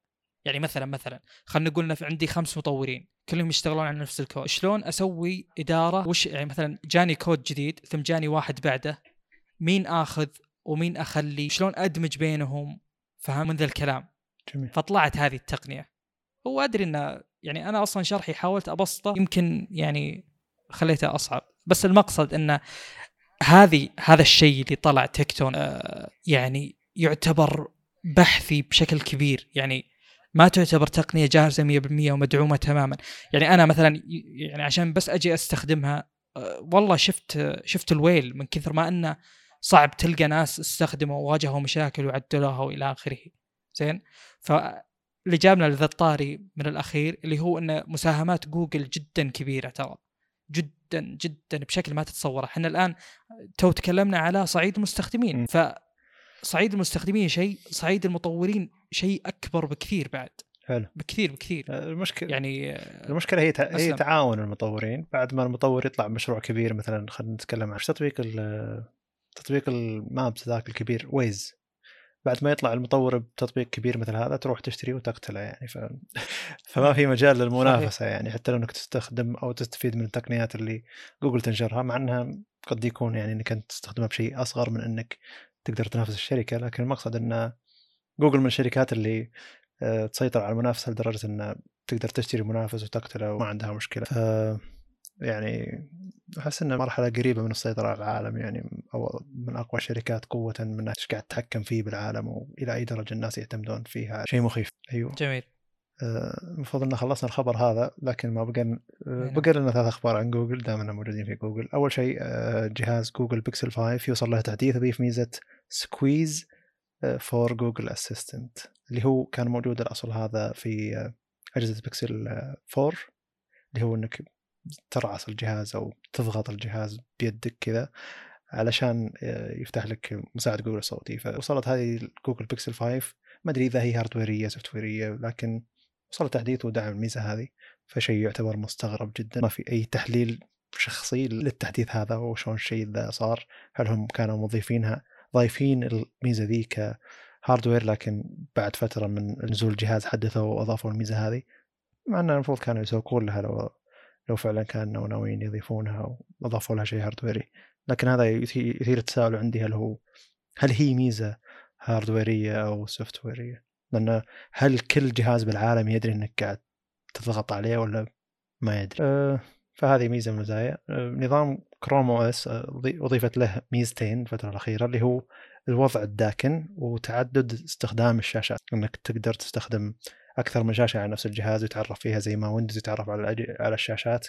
أه، يحطها شاشتين جنب بعض شاشتين فوق بعض شاشة يسار شاشة يمين يعني زي أسلوب أه، Windows. فشيء يعتبر جيد ال Chrome OS إنه صار يدعم أكثر من شاشة. بنفس الوقت أول كان ما يقدر يدعم أكثر من شاشة بنفس الوقت للأسف يعني كان حتى إذا شبكته على شاشتين HDMI بيطلع لك نفس المحتوى فهذا شيء يعتبر سيء ما تقدر تستخدم أكثر من شاشة على النظام. ما أدري إذا كان نظام أكثر بساطة من إنه يحتاج شاشتين لكن كثير من الناس يستخدمون ال setupات حقتهم يعني كبيرة تعتبر شاشتين ثلاثة آه، ما أدري.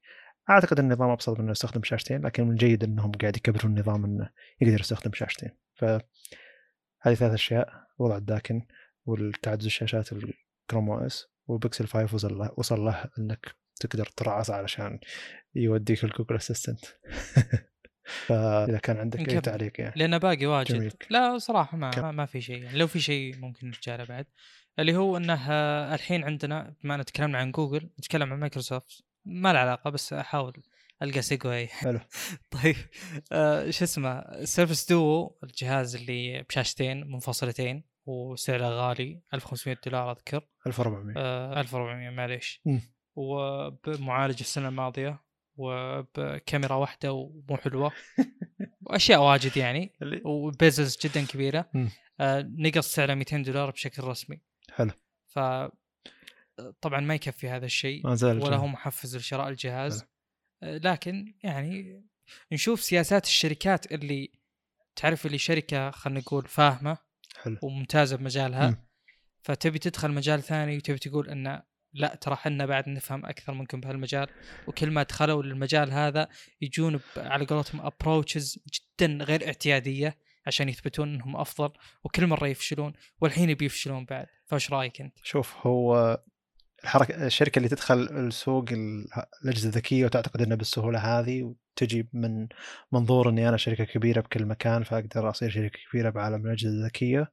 سوتها جوجل وببيع بأسعار غالية. إيوه حرفيا سوتها جوجل وبعد شهر من نزول الجهاز شهرين من نزول الجهاز ينزلون نفس مقدار من المبلغ علشان يقدرون يبيعون الجهاز والحين صاروا يبيعون أجهزة رخيصة ما هم قادرين ينافسون بالأجهزة الغالية.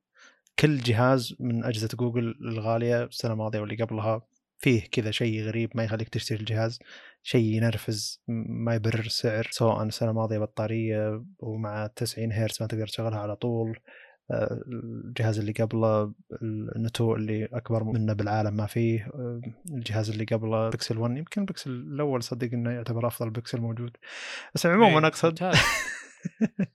والله صدق ممتاز مرة. بس المقصد إنه ما قدرت تنافس بالأجهزة الغالية فراحت الأجهزة الرخيصة. مايكروسوفت نفس الفكرة. داخل الحين تحسب إن الناس عشان اسمها مايكروسوفت وقدمت جهاز فيه شاشتين ولكن بطاريته سيئة بشاشاته عادية جدا شاشتين مفصولة عن بعض المشاكل الموجوده في النظام علشان شاشتين كثيرة المعالج حق السنة الماضية. ب 1400 دولار أقدر أشتري جهاز منافس.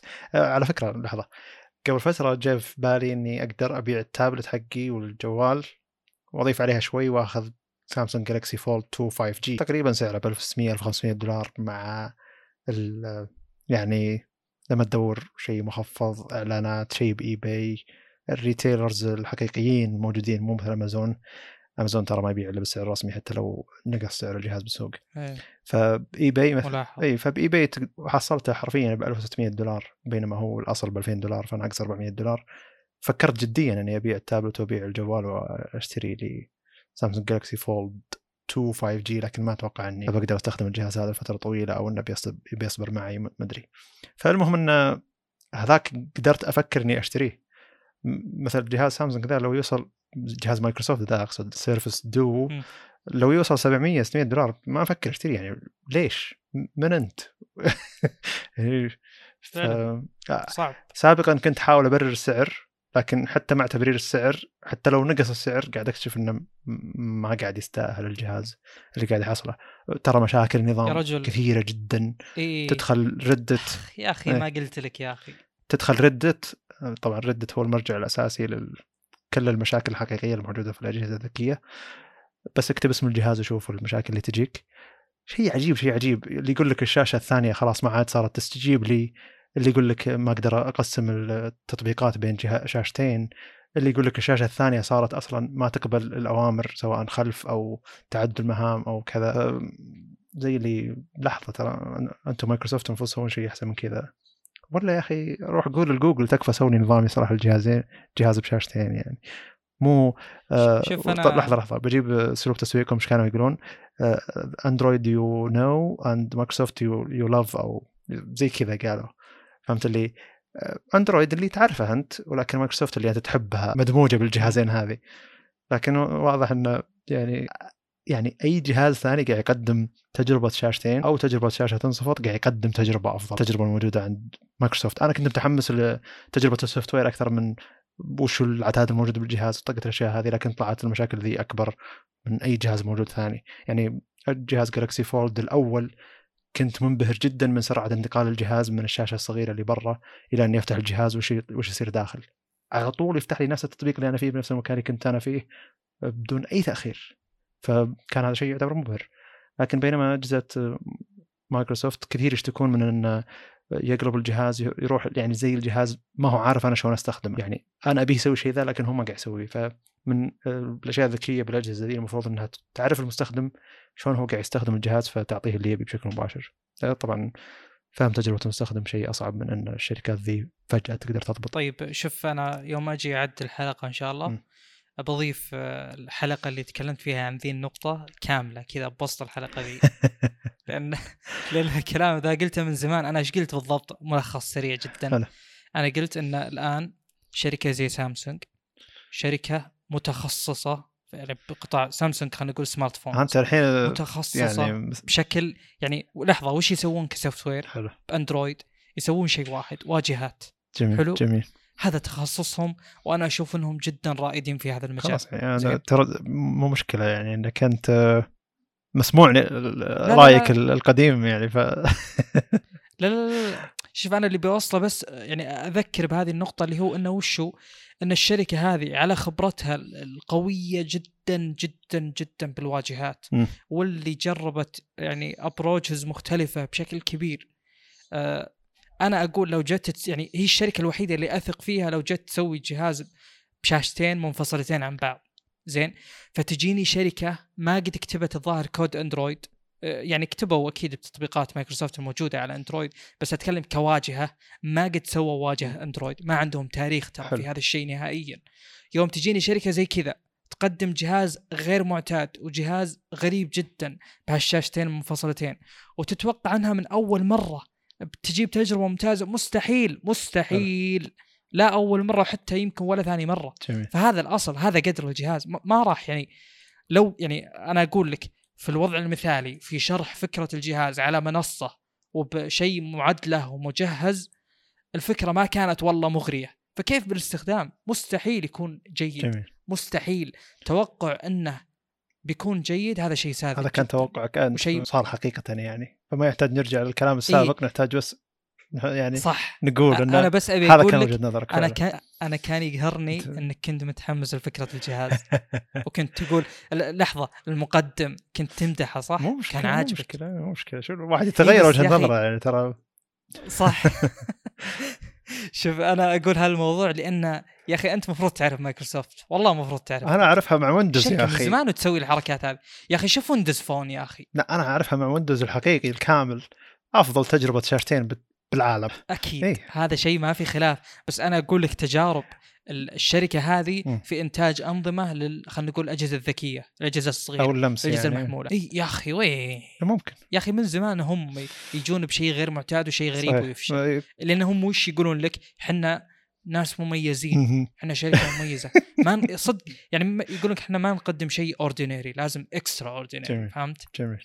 فعشان كذا يعني مهما قدمت هي لا إذا عقلوا يعني وقدموا جهاز عادي جهاز حق أوادم يعني. كانت نظرتك ف... أوسع يعني عموما ووجهة نظرك كانت صحيحة بما صار أنا والله العظيم إني أنا ما أجيك وأقول لك أنا فزت ترى أقسم بالله بس أقول لك المرة الجاية اعرف هذه الشركة.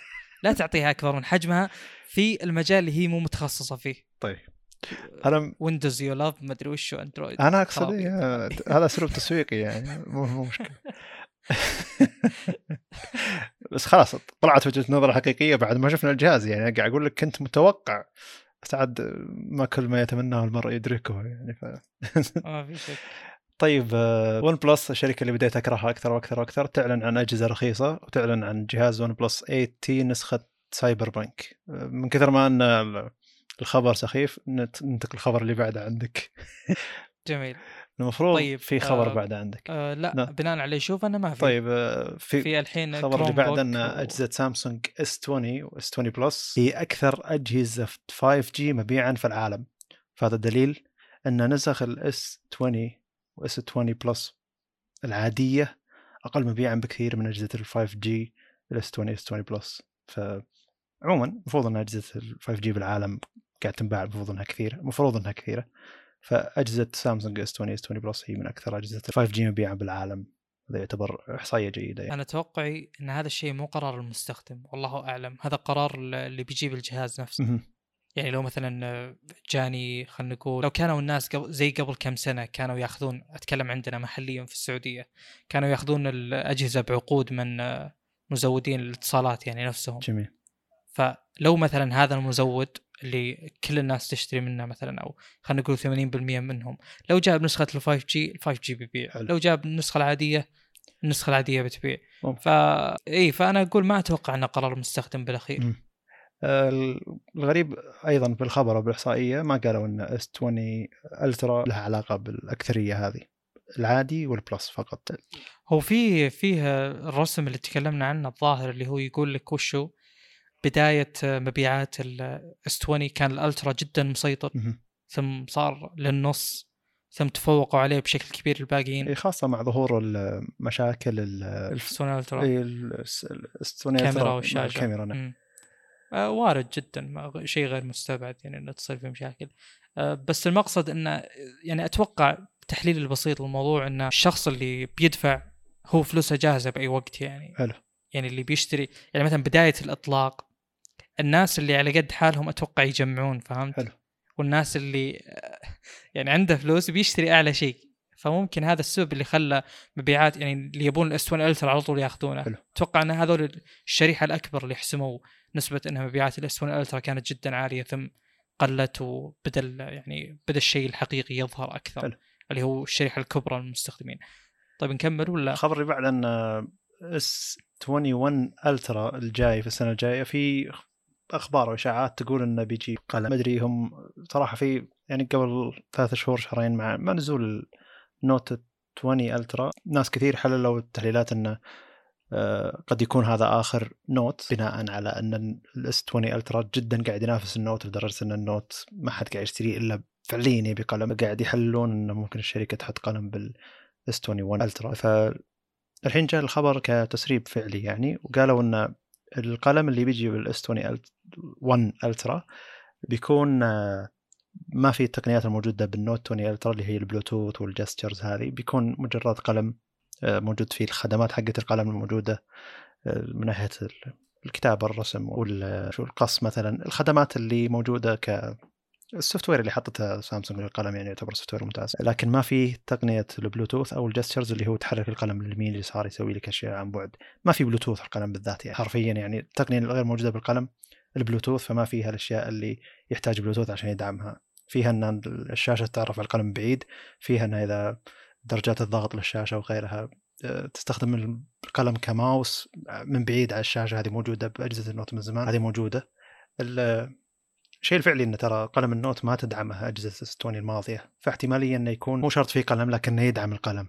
فهذا يعتبر شيء جيد حتى لو إنك مثلا تأخذ قلم لل Note ثاني أو شركة سامسونج توفر قلم لل Note كذا يجي موجود تحطه عندك. مو شرط تحطه داخل الجهاز تقدر تستخدم الجهاز S 21 Ultra فقد يكون مو شرط يجي معها قلم يدعم القلم هذا يعتبر شيء ممتاز.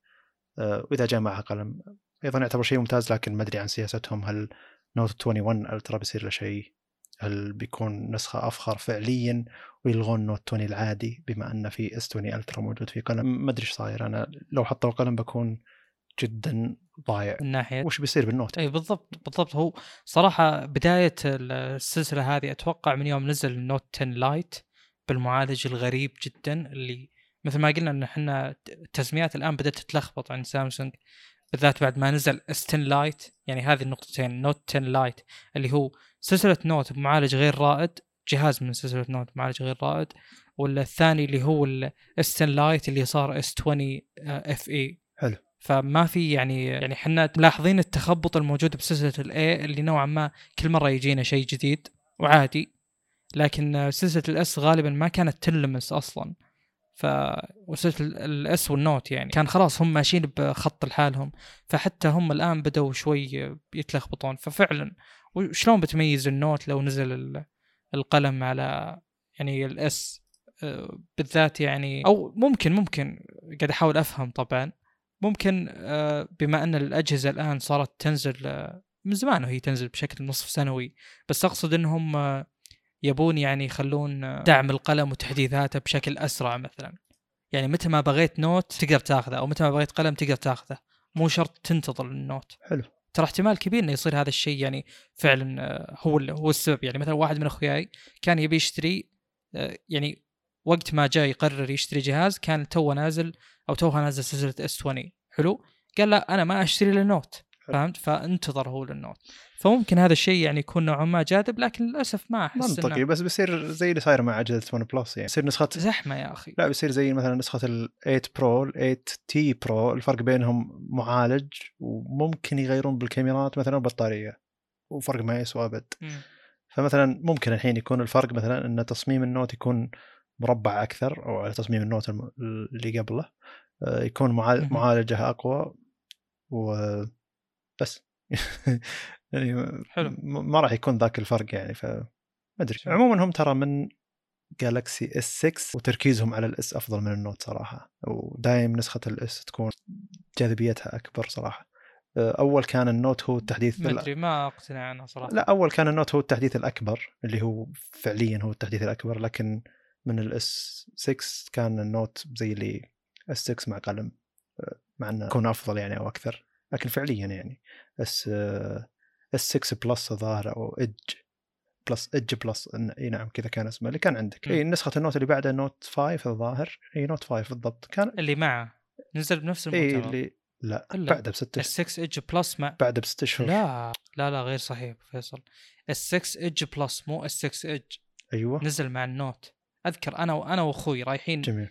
الأجهزة توها نازلة هو يبي Note وأنا أبي ال 6 Edge. Plus. كانت توها واصلة يعني. كان اغلى بكثير ال 6 Edge Plus فرق بينهم أذكر يعني تقريبا 100 دولار. حلو. 400 ريال. أسلم. آه اللي بوصله بس آه معليش على نقطة إن من بعد ال S 6 كان ال Note آه يعني ما له تركيز كبير بالعكس آه، يعني من أول وأنا أشوف ان وضع سامسونج كذا اللي هو وشو؟ سنة جديدة تو يعني تونا بادين السنة مثلا وجاء خلينا نقول ال S بالمعالج الجديد. من Qualcomm وغالبا معالج جديد طبعا من Exynos فينزلون كل اللي عندهم فيه حتى لو تقنيات ما تفيد. وهذا غالبا طبع سامسونج من أيام ال S 3 S 4 إذا تذكر مستشعر نبضات القلب واللي يشوف عينك إذا نزلت عينك ينزل تحت بقراءة النص وإلى آخره. فكانوا ينزلون كل شيء والشيء اللي يعني لك عليه وما نجح ما مشى غالبا يشيلونه من ال Note. ف ال Note غالبا جهاز خلينا نقول أكثر واقعية وغالبا البطاريه أفضل. هذا الشيء بس ما تحقق في النوت 8 والنوت 7 وبس النوت 8 والنوت حتى النوت 20 الترا أقل من ال S 20 Ultra فغريب انهم يعني موضوع البطارية صار أقل. لكن كتركيز وما تركيز أنا أتوقع ان يعني ال- ال Note 20 ما يجي بشيء ناقص عن ال- ال S غالبا. حلو. ابدا. ف يعني هو مجرد إنه خلينا نقول آه، غالبا تحديث المعالج واستعراض المزايا القلم اللي غالبا تستحق. وترى مثلا ال Note 8 صح إن بطاريته أقل من 200 ملي أمبير عن ال S 8 Plus لا بحكم إني أنا مقتني الجهازين آه، بس موضوع إضافة الكاميرا الثانية والله إنه كان شيء جدا جدا جدا مهم بالنسبة لي على ذاك الوقت اللي هو وجود ال Live Focus. يعني أذكر على ال S 8 S 8 Plus أنا شريت واحد وبعد شوي كذا شهر انكسر. وبعدين شريت S 8 Plus جديد وانكسر بنفس المكان. كذا وأنا جالس على ال PC آه، حاطه كذا عندي وزلق مني وطاح. نفس المكان نفس كل شيء. فوقتها قلت تدري أنا ما راح أشتري نفس الجهاز ثالث مرة وجديد بعد. فكان تو ال Note نازل وأخذته. آه، أهم شيء كان بالنسبة لي اللي هو ال- ال Live Focus. فاحيانا يجي تجي سلسلة ال Note بشيء أفضل من ال- ال S حلو. أنا بس كلامي هذا كله على إني أختلف معك في موضوع إن ال Note عمره ما كان يعني أقل من ال- ال S من أي ناحية. لا بس هو اقصد إلا ب- بداية التصميم الجديد بداية هذا يعني آه، الفرق بين ال Note 4 لا، ال Note 4 اي نعم ال Note 4 وال S 6 آه، أيوة. إيه هو هو اللي فعليا يعني تغير التصميم. فرق بين ال No- ال Note 5 وال S اي بلاستيك. ال S 7 مثلا اي وال S 7 Edge اللي هو فعلا أخذوا الأطراف بشكل أكبر وكذا. فأقصد إنه يعني إنه صاير بداية التصميم وتغيير نوعا ما تغيير الهوية مع مثلا ال S 7 ال S 8 أقصد اللي هو شالوا الزر وكذا. ف يعني طيب نواصل. نواصل. آه هذا شيء طبعا تكلمنا عنه سابقا بس نستكمل يعني بخصوصه اللي هو كروت Nvidia الجديدة. الآن نزلت تجارب ال 370 3070 وهذا الكرت يعني سعره 500 دولار طبعا كالعادة. جميل. الكرت هذا نفس قبل آه 8 جيجا RAM مثل ما قلنا طبعا سابقا. آه يعني نفس ال VRAM الموجود بالماضي لكن آه قلنا ال CUDA cores وال Tensor cores أعلى من قبل بكثير. آه ف يعني احتمالية إنه يكون أقوى. وطبعا جت المفاجأة وصار الكرت هذا يعني مستواه بالألعاب كمعدل هو مستوى 2080 Ti يمكن أحسن منه ببعض النواحي. هو ب 500 دولار. ممتاز. 2080 Ti أول ما نزل كان سعره 1200 دولار. بالألعاب. ف أنا بنركز على بالألعاب أقصد. آه إي إي بالألعاب. صراحة يعني ما أدري بس إنه أنا اللي قاعد أشوفه شيء مبهر. الناس أو يعني أول ما نزلت الكروت كانت مبهرة الآن كأنها تقول لا يعني إن أرقام Nvidia أو كلام Nvidia كله دعائي وغير واقعي وكذا. أنا ما أدري بس هذه وجهة النظر اللي كنت أشوفها. لكن صراحة أنا جدا منبهر جدا والله جدا جدا جدا منبهر. اللي سوته Nvidia بالكروت الجديدة والله إنه شيء قوي جدا. أتكلم آه، ال 370 380 ال 390 اللي تحفظ على سعره إنه ما أدري وش يبي صراحة. وكأنه يقول أنا لل خلينا نقول 3 D modeling وال آه، يعني الأشياء هذه اللي تحتاج آه، أو خلينا نقول الأشياء اللي غير الألعاب اللي ما يهم فيها ال latency الألعاب يهم فيها ال latency حلو. تنقص ال frameات مثلا. فالمقصد إنه ذاك الكرت كأنه يقول لك أنا للأشياء هذه بس إنه بالأخير اكتشفت إنه لا ال Tensor cores حقته نص الموجودة بال تقريبا نص الموجودة بال Titan RTX. وفي بعض الميزات معطلة دليل إنه مثلا في Titan جديد. فالكرت ذا ضاع بينهم وسعره ما يشفع له إنه يقتنى زين؟ فال خلينا خل نقصر المدح على 370 380 صراحة جو بشيء مبهر. والله العظيم إنه شيء مبهر جدا جدا يا جماعة. يعني ما أدري كم أحتاج أكرر هالشيء من مرة عشان يعني توصل الصورة إن هذا الشيء مو عادي وهذا التطور غير مسبوق. أنا ما قد شفت تطور زي كذا. يعني في طول مشاهدتي ومتابعتي خلينا نقول جديد الكروت كل سنتين مثلا. هذا يعني هذه أقوى قفزة قد شفتها وأكثر قفزة تستحق الاقتناء. ولاحظ إنها أقوى قفزة بأفضل سعر. يعني أول هو مثلا 370 ما تغير 500 دولار 500 دولار. ال 380 آه، ما أدري والله هو أسعاره متذبذبه يعني. ال Founders Edition يجيب سعر بعدين تجينا شركات ثانية آه، بسعر يعني آه، يعني أنا ما ما أحب صراحة أقول أو أتكلم عن الكرت بسعره خلينا نقول الرسمي بينما ما تقدر تاخذه بسعر الرسمي. أحس إن هالشيء فيه نوعا ما يعني مو مو منطقي أنا وش الف... وش أحتاج؟ شبي بالسعر الرسمي وشبي بقل السعر الرسمي دام إني ما أقدر أحصل عليه بهالسعر.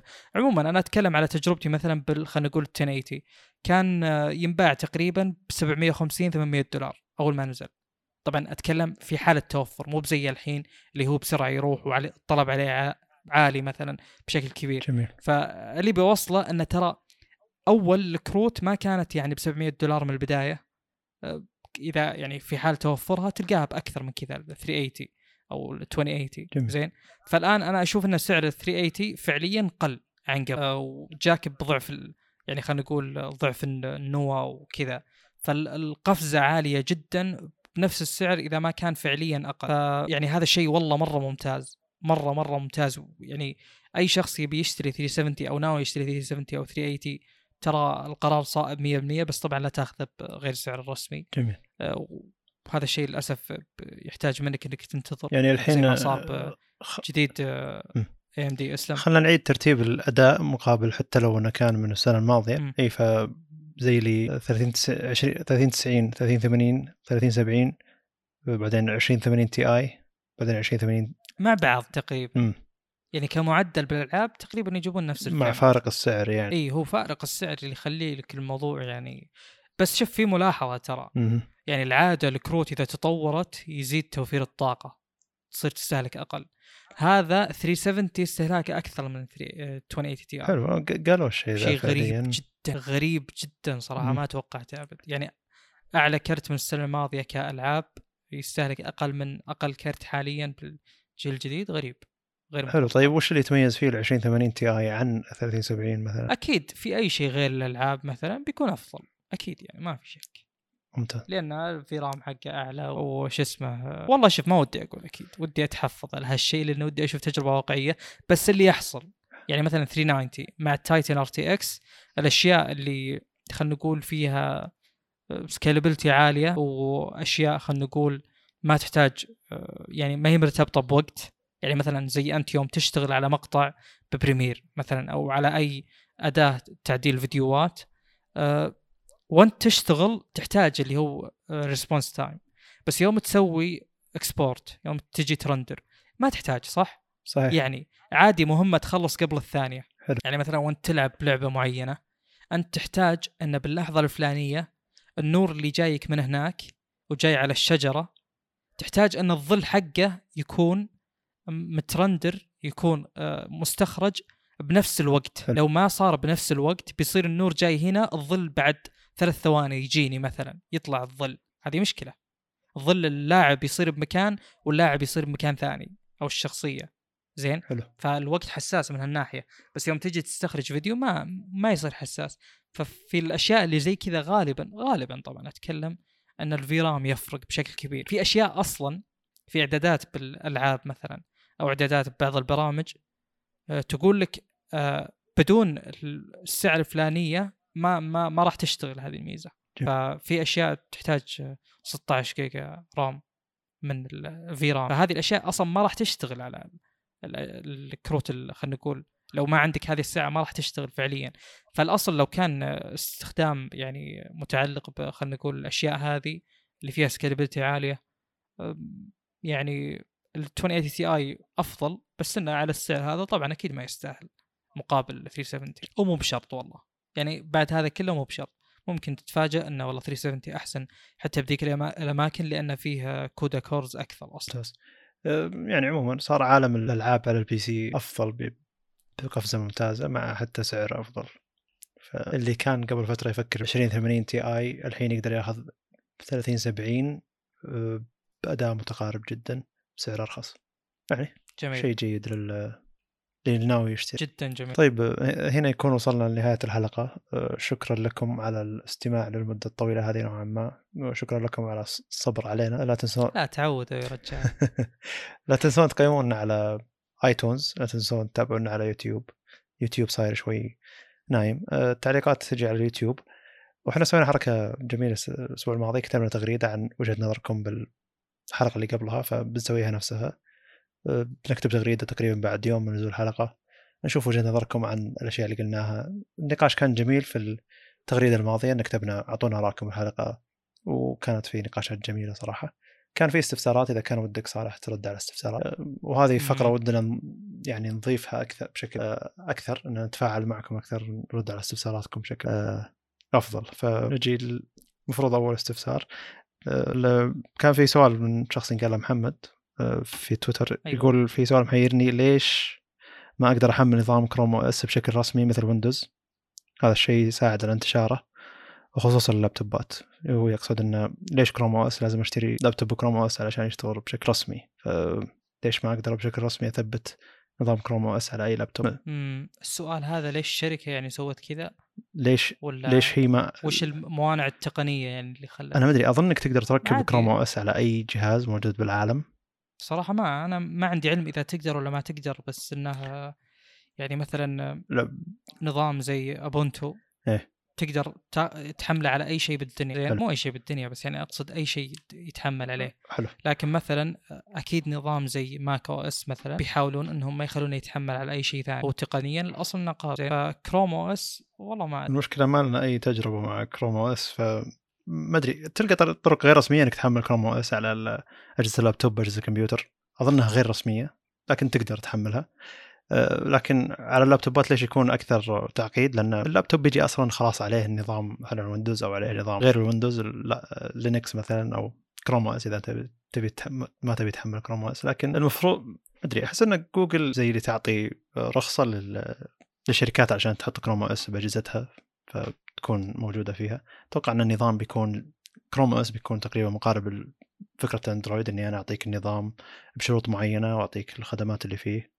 زي ما عشان تقدر بعدين بعد فترة تقدر تتحكم من إنها تمنع أجهزة معينة عن إنها آه، تسوي الشيء هذا أو إنها تاخذ النظام بس وتشغله بشكل مباشر. مع إني ما أتوقع نظام كروم طيب، OS يسيطر مثل ما سيطر Android طيب معليش بحثت بشكل بسيط جدا آه عادي يتحمل حاله حال أي نظام. آه، أصلا أمم. إذا جيت تحمل Ubuntu آه حطيتها ب USB وجيت طبعا FAT 32 الحين وجيت من ال BIOS Ubuntu Chrome OS ترى إحنا نتكلم عن كروم اس دقيقة إي خليني أكمل. كمل تقدر آه إذا شغلت Ubuntu من USB عندك خيار إنك تثبته أو عندك خيار إنك آه يحطون لك try it out تجربه.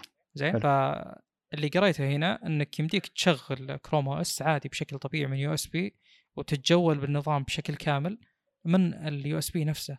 ك آه تجربة. يعني إي عادي يعني. آه، فانا لك عشان كذا سألت وش الموانع وش الشيء اللي ما يخليك أصلا تقدر تجربه وما تقدر تحمله مثلا. ممكن يقصد بأسلوب رسمي معناه معليش بس ما في أسلوب رسمي لتحميل نظام على اللابتوب already عليه نظام ثاني.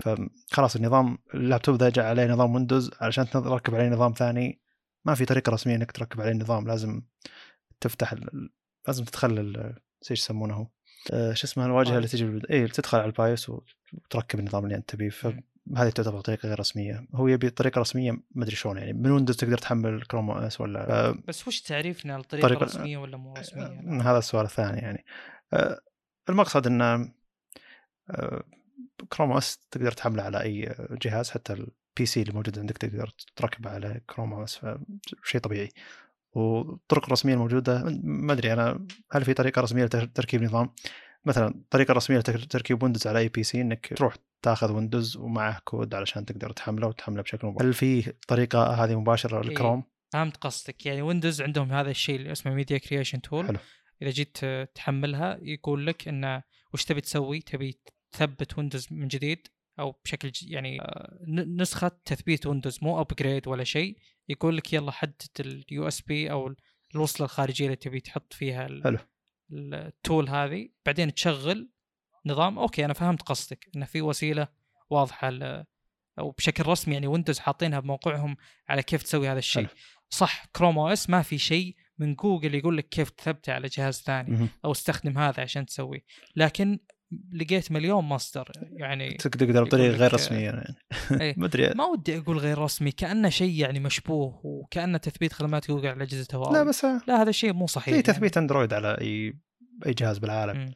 مع إن الحين أندرويد صار له اشتراطات ودنيا يعني المقصد إن أقصد إن جوجل أتوقع إنها تحتاج إنها تسيطر على الشيء ذا ما. تخليه رسمي عموما ترى كل الشركات إنها تقدر تحمل نظامها بشكل غير رسمي تكره الشيء هذا الماك قاعد يحاولون يقتلون الشيء هذا من ناحية إنهم يخلون لا التحديث في فرق عند. المتجر نفسه أظن. آه، يبي يقتلون الهاكنتوش إي بس هذا الشيء يعني أكيد يطلع لهم فلوس. هم شرائك لأي جهاز من آبل يعتبر يعني فيه مدخول لهم آه. بس آه جوجل يختلف اسلوبها تقصد. لا أقصد إن هذاك نظام محتكر والأنظمة اللي نتكلم عنها مو محتكره آه. المفروض حلو حلو. يعني أتكلم إنه آه، عادي تتوفر على أي platform. أتكلم كويندوز مثلا. جميل. أوكي صح إنك تشتريه. بس إنك تقدر تثبته على أي شيء. بينما OS Mac OS لا لازم في مكان معين. لازم على جهاز معين عليه شعار ابل آه، فيختلف التوجه والتفكير. طيب. Chrome OS صراحة ما أدري يعني ما أدري وش وضعه بس قريت بشكل رسمي يعني إنه جوجل آه، كروم Google's Chrome OS isn't available for consumers to install. بشكل رسمي. لكن تقدر تحمله بطرق أخرى. حلو. هو هو هذا كان سؤاله يعني ليش ما تخلي شركة بشكل رسمي؟ أتوقع إنها تحتاج هي يعني تبي انه يكون لها تحكم على الشركات اللي تقدر تاخذ الرخصة علشان تحمل نظامها على أجهزتها. شوف هذا شيء صح هذا شيء والشيء الآخر الآن ويندوز فيه tools داخل ويندوز نفسه تحاول تتعرف على ال infrastructure اللي هو ال hardware حقه أه حق نقطة جميلة. أنت تجي تبي تثبت اي تبي تثبت ويندوز فهم لازم يطورون أدوات تحاول تكتشف ال hardware وقدراته وتوفر له نسخة مناسبة له. لو كان ال RAMات عنده مثلا قليلة تعطيه أكيد وند... يعني نسخة ويندوز مخففة. أنا ما أتوقع أن Chrome OS بتندفع عليه فلوس بحيث تتوفر فيه أدوات زي كذا تتعرف على الجهاز و... هو أكثر يعني بساطة من تخصص كذا له. نعم. إيه. فمن ناحية تقنية ممكن يكون هذا السبب. طيب آه، في حديث في سؤال ثاني من هيثم يقول بالحديث عن ال emulator عنده سؤال اول شيء بالفعل تجربة عدة تطب... آه، هو جرب عدة تطبيقات الأندرويد emulator للأندرويد على الكمبيوتر يكون ثقيل آه، يقول قد يكون أفضلها BlueStack لكن يظل فيه ثقل. آه، أما عن تثبيت أندرويد x86 بشكل أساسي على ال PC يكون خفيف وسريع. لكن ماذا بعد خمس لكن لماذا بعد خمس دقائق بالكثير؟ آه، من الاستخدام يكون في crash للنظام. أكثر شيء يعني يسببه آه، أو الحين لحظة هو في أك- علشان يكون السؤال. أوضح هو في emulator اسمه Blue BlueStack وفي emulator ثاني اسمه اندرويد x86 صح في كثير هو يشتكي إن ال Blue إيه، Stack فيه. ثقل لكن اندرويد 86 x86 إنه ممتاز وخفيف لكن بعد خمس دقائق يصير فيه crashات للنظام طيب آه، أنا ما أدري وش ال crash اللي يصير له يعني هل هو آه، يصير crash يقول لك بقفل التطبيق هذا ويعطيه error message مثلا آه، إذا كان كذا أنا قد صارت لي أذكر. وبحثت بالموضوع واكتشفت إنه فيه آه، شيء اسمه CPU acceleration هذه ميزة موجودة بال BIOS للمعالج. غالبا تجي معطلة بمعالجات AMD ففعلتها وراح راح راحت مشكلة ال crash. فالأصل إن هذه الأمور متعلقة بال بال hardware حقك. آه، يعني التوافقية وإلى آخره. آه، ما أدري وش معالجه ولا أدري هل هو جديد ولا قديم بس إنه آه، يعني غالبا أي شيء له علاقة بال emulators أي شيء له علاقة بال wrappers يكون بسبب ال hardware الأصل حلو. بشكل أساسي طبعا حلو. فأتوقع أتوقع إنه لو يبحث بخيارات ال- ال BIOS اللي عنده ويشوف آه، وش يتطلبه هذا ال- ال emulator آه، بيحل النقطة هذه وعلى سيرة آه، ثقيله ومو ثقيلة أنا ما أتوقع إنها ثقيلة نهائيا. مستحيل أصلا تكون ثقيلة على الجهاز. المشكلة مثل ما قلنا اللي هو ال wrappers. آه، أنت الآن يعني لو عندك مثلا خلينا نقول تك- تكلمنا عنها جوال. كثير ال wrappers ترى يعني. إي بسرع ال- العملية. حلو. لو عندي جهاز 3.1 USB Type-C 3.1 وعندي آه، أتكلم جوال وعندي آه، لابتوب أيضا 3.1 بس السلك اللي بينهم 2.0 فمهما لو وش ما سويت خلاص أنا عندي وسط ضعيف بينهم. جميل. زين؟ فأنا أقول لك انه آه، طبعا مو معناها إن استخدام ال wrappers بيكون آه، سيء أو بيعطل بعض الميزات بس المقصد إن ميزات أندرويد خلينا نقول وميزات ويندوز ما بينهم جسر يستغل كل اللي موجود فيهم. يعني أنت الآن عندك intersection تقاطع بين آه، وسطين. حلو؟ التقاطع مهما كان ما راح يكون الوسطين كلهم إلا في حالة استثنائية واحدة. زين؟ جميل. ففي هذه الحالة آه، الوصول يعني الوصول هذه النقطة يعتبر آه، شيء يعني احتمال متطرف. ما هو ال- ال- المعدل الطبيعي. فالمقصد انه صعب إنك توصل إلى خلينا نقول آه، توافقية عالية. فأنت الآن لو تستخدم الايميوليتر وتتنقل بالنظام وتلاحظ في lag فالأصل بال lag اللي هو يعني إن خلينا نقول استغلال ال emulator ال hardware ضعيف. مو يعني أنا أتوقع إنك لو تستخدم الجهاز وتتنقل بالنظام حقك نفسه آه، ما راح تواجه مشاكل تلاحظ أن المشاكل موجودة بس بال emulator جميل. أنا صراحة ما لي أي آه، تجربة بال emulator إلى الحين ما احتجتها يعني. لكن قد يكون بالسنة سنتين الجاية أحتاج ف بيكون لي مص... عندي هي. ممتعة ترى. بالذات بالبداية اللي هو أنك آه، كل شوي تغير الجوال وتستخدم اللي. تبيه ويعني وتخصص بعض الأشياء من هالكلام يعني تجرب مثلا أنا أذكر أكثر شيء كان مشوق بالنسبة لي أبي جهاز أذكر 2 جيجا RAM و4 جيجا ك storage تخزين. كنت أبي أشوف الجهاز وش يسوي. كان طبعا أكيد إنها ما تجربة حقيقية أكيد لأن ال hardware حق الجهاز أصلا ما هو حقيقي virtual يعني. بس المقصد إنه وش شلون بيتصرف النظام وش بيسوي؟ فاكتشفت إن نسخة أندرويد المثبتة عليه كانت جدا خفيفة. حلو.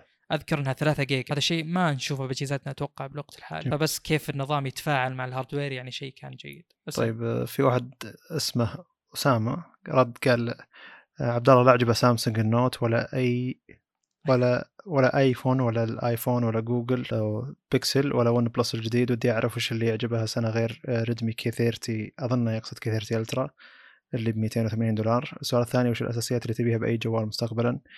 يعني أقل آه، من هذه الاحتياجات ما راح تشتري الجهاز ف خلينا نجاوب على أول سؤال يقول لي إني أنا لا عجبني النوت الجديد ولا الآيفون ولا جوجل بيكسل ولا الون بلس الجديد. آه، هو مو معجبتني الأجهزة هذه. آه، كل الاجهزه لها انتقاداتها. إحنا هنا نجي ننتقد وش الأشياء اللي ناقصة الأجهزة هذه. فبالتالي أنت آه، يعني يكون عندك تصور عن هذا الجهاز ينقصه كذا ينقصه يعيبه كذا ويعيبه كذا. هذه من الأشياء اللي طالعها بمجرد ما إنك تشوف المواصفات. إحنا ما عندنا تجربة فعلية ما راح نشتري الأجهزة نجربها. وبعدين عاد تقدر تروح المواقع اللي الناس يجربون فيها الأجهزة بشكل أكثر مثل ردت وغيرها عشان تشوف مشاكل المستخدمين الحقيقيين. صراحة هذه تعتبر طريقتي تقريبا من سنتين إن المراجعات ما تعتبر مراجعات حقيقية للدرجة هذه. بعد أسبوع من استخدام أسبوعين ما تكفي بالنسبة لي بعد شهر شهرين من استخدام الجهاز أدخل ردت شوف الناس واستخدامهم الحقيقي شوف المشاكل الحقيقية للجهاز إذا تقدر تتحملها راح اشتري الجهاز. هذا سويته مع لونه بلس 70 إذا ما تقدر تتحملها آه، دورك جهاز ثاني. الطريقة هذه أكثر فاعلية من أي إنك تشوف مراجعات حتى لو كان الجهاز الشخص شاري الجهاز بنفسه. أسبوع أسبوعين ما تكفي يعني يكون محيطين محيطين فعلا بالجهاز. وصدقني موقع ردت من أعظم المواقع من الناحية هذه. ما في أي مشكلة تجي بالجهاز إلا تجي موجودة هناك. ومشاكل ال software ترى هي أكبر بكثير من مشاكل ال hardware اللي قاعد نقولها بشكل مباشر. وهذا اللي صار مع جهاز السيرفس أنا ليش فصلت عليه اليوم؟ لأن مشاكل النظام أكثر من ما تصورت بكثير. وأنا من الأشخاص اللي أحب أدخل وأشوف اللي تعال الجهاز هذا اللي تكلمنا عنه هل فعليا يشتغل بشكل زين وتجربة الناس حلوة؟ خلينا ندخل Reddit أدخل Reddit أشوف إنه كمية مشاكل النظام كبيرة جدا فكرهت الجهاز وكرهت إني حاولت أبرر سعره يعني. أه الأجهزة اللي عجبتني كثير ترى Galaxy Fold سامسونج Galaxy Fold 2 Poco F2 Pro K30 Ultra شاومي Mi 10 Ultra شاومي Mi 10 ال Pro الأول Realme X50 تكلمنا عنه قبل خمس حلقات ممكن OnePlus 8 Pro جهاز معجبني لكن تغير سياسات الشركة فيه ارتفاع سعره لكن جهاز يستحق الشراء. S20 FE ممتاز. S20 Ultra ممتاز نسخه Snapdragon وكنت أقول إن هذا الجهاز رفع المعايير على كل الأجهزة وفعليا الحين ما في أي جهاز أفضل من ذاك الجهاز.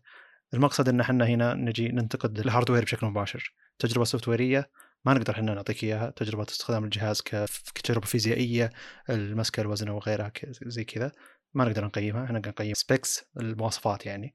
ف اتبع الطريقة اللي أنا قلتها. حرفيا ما تكفي يعني مراجعات اللي على اليوتيوب صدقني ما تكفي. حتى لو لقيت مراجعة بعد شهرين استخدام باليوتيوب الأشخاص اللي باليوتيوب مع إني أنا ضمنهم يعني إلا أنهم يهتمون بالتصوير وذا أكثر من المراجعة صدقني. الشخص اللي على Reddit اللي جاي بس يتحطم على مشكلة صارت بالجهاز هذا شخص يعني أكثر اهتمام إنه يعطيك المشكلة اللي صارت بالجهاز من إنه يصور الجهاز ويعطيك مراجعة لها بشكل مفصل. مع إنه مشكورين اللي على اليوتيوب يعني لكن آه هذا الأسلوب اللي أنا أستخدمه شخصيا. شوف أنا أتفق معك في هذه الناحية إن اللي بيجيك بريدت بيعطيك المحتوى وبس. آه لكن آه في نقطة أخرى يعني تثبت الكلام هذا أتوقع انها هي الأدق اللي هو إن أنت الآن في مثلا ريدت زي ما قلنا اللي هو طبيعي يعني طبيعة الناس الباقية مو مو ال YouTubers. آه هم من خلفيات مختلفة تماما. كل واحد له استخدام دقيق. الشخص اللي بيوتيوب غالبا شغله إنه ينزل مقاطع عن أجهزة.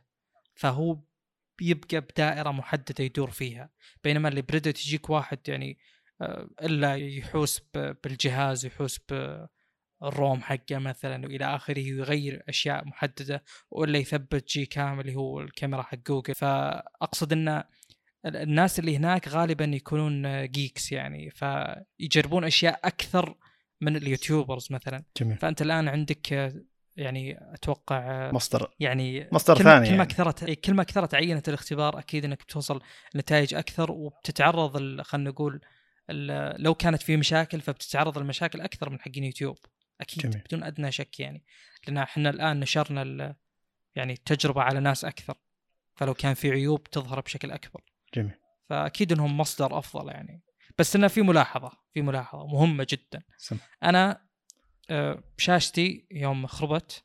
هي طبعا خربت مرتين. أتوقع ما حد يدري. آه، إلا أنت يعني. آه، يعني ثاني مرة خربت حتى بعد المقطع اللي نزلت إني صلحتها خربت بعد وصلحتها مرة ثانية. اللي بيوصله انه في بحثك عن مشاكل الشاشة تلقى ناس كثير يتكلمون. جميل. لو الناس ذولا وصلوا الألف شخص زين بيبقى عندك في مية ألف باقيين ما جتهم مشاكل. حلو. فالمقصد أن لو شفت مشاكل الجهاز مو معناها إن هذه نهاية الدنيا. لازم تعرف كم نسبة اللي جتهم مشاكل من نسبة اللي ما جتهم هذا شيء والله مرة مهم. لأن يوم صرت أبحث عن مشاكل الأجهزة صارت كل الأجهزة فيها مشاكل وكل الأجهزة غير قابله للاقتناء وصرت يعني ما أتفائل باقتناء أي جهاز من هذه الناحية. يعني الآن يوم تعرضت لمشاكل تصير بال monitors حقت ال PC ما في شاشة بحثت عنها ما لقيت عنها مشاكل. والله ولا شاشة. كل شاشة أبحث عنها القى نفسها تشكى من شيء معين. فأنا أقصد لازم تعرف ال domain إحنا نتكلم عن كم مقابل كم. لازم تعرف هذا الشيء. إي بس أقصد الأجهزة الذكية عموما انه آه، مرات تجيك مشاكل وتقدر تتعايش معها. مثلا على أجهزة ون بلس ترى من أكثر الأجهزة اللي إذا جو الناس لها من أي جهاز ثاني أندرويد آه، بعد شهر تقريبا إذا بدأ الجهاز يبيع تلقى يجي واحد يقول لك ليش ما في always on display هذه المشاكل اللي في ناس يقدرون يتعايشون معها في ناس ما يقدرون يتعايشون معها مثلا. آه، ولا يجيك يتكلم عن مثلا ال- الحرارة مع الشحن لأن الشحن سريع ولا يجي يعني أقصد إنه في مشاكل تقدر تتعايش معها مشاكل ما تقدر تتعايش معها بس عشان يكون عندك تصور اللي وش ممكن يجيك من آه، استخدام الجهاز. وخاصة إذا ما كان في وكيل ما كان في ضمان هذا شيء يخليك تتحفز أكثر إنك تبحث عن وش المشاكل اللي ممكن تقابلك هل المشاكل قابلة للحل قابلة إنك تعيش معها ولا لا. عموما هذا أسلوب الشراء بشكل عام إنه آه، لحظة أنا خلنا أضرب مثال على الكاميرا حقتي يعني. ال- الكاميرا حقتي ناقص أشياء واجد. ناقصها منفذ 3.5 علشان تراقب الصوت فيها. هذا شيء ما أحتاجه لذيك الدرجة لأن عندي آه، تسجيل صوت خارجي. آه، ما فيها شاشة تنقلب لكن حليتها بمسألة إني أحط في زي القطعه جت علشان أحط زي المراية علشان أقدر أصور نفسي. مع انه بالبداية ما كنت أصور نفسي بدون آه، زي المراية يعني أو كذا. كان في مشكلة بالبطارية. اشتريت تقريبا أربع بطاريات لل- لل- للكاميرا وحرفيا صار مستحيل تكون ما في بطارية الشحن فيها كامل وين ما أروح. فزي اللي أنا عارف المشاكل الموجودة بالكاميرا ووفرت لها حلول بشكل مباشر. بينما في ناس يقول لك لا والله ما أقدر اتعايش مع المشاكل هذه. ولا يقدر يوفر لها حلول. ف هنا الفكرة يعني إن كل أجهزة العالم أغلب الأشياء اللي تشتريها بالعالم تقنيا أو غير تقنيا بيكون فيها مشاكل. أنت تبحث عن المشاكل وشوف هل تقدر تتعايش معها تقدر تحلها زي كذا يعني. المشاكل اللي إحنا نقولها تعتبر سخيفة بما إنها مجرد هاردوير مباشر تجارب ال software تجارب آه، أكثر عمق نوعا ما. يعني إن المشاكل اللي يصادفونها الناس من ناحية إنه يصير في مشاكل بال software عشان كذا الجهاز Surface Duo آه، صدقني كمية المشاكل اللي بتلقاها من الناس بردت شيء شيء بالراس. آه، طيب في سؤال بعده من خليل. ما زلت معي. اي معك آه، اختفى الصوت فترة. المهم آه، كاتب الصراحة. آه، عندي سؤال. آه، يقول ليش AMD ما تطور تقنية تنافس فيها ال Thunderbolt لأن آه، هذا في الأجهزة المح... المحمولة تعتبر رأس حربة لصالح انتل اللي يقصد هو ال Thunderbolt مع أنه تعاون مع بين انتل وأبل يعني تقريبا. ف ما أدري أنا ما عندي جواب صراحة. هل تقدر AMD تطور تقنية لل USB مثلا علشان تقدر تنافس فيها انتل مع آه، ابل مثلا آه، شوف عموما ال 5G والمنافذ وال يعني أقصد التقنيات اللي يكون تعاون بين أكثر من شركة وتجي زي منظمة أكبر من هالشركات علشان تنظم مسار المنافذ هذه والتقنيات الكبيرة هذه هي أعقد ما أن نقدر نقول انه تجي شركة تطلع لها منفذ ولا تجي شركة تطلع لها تقنية 6 جي ولا تجي.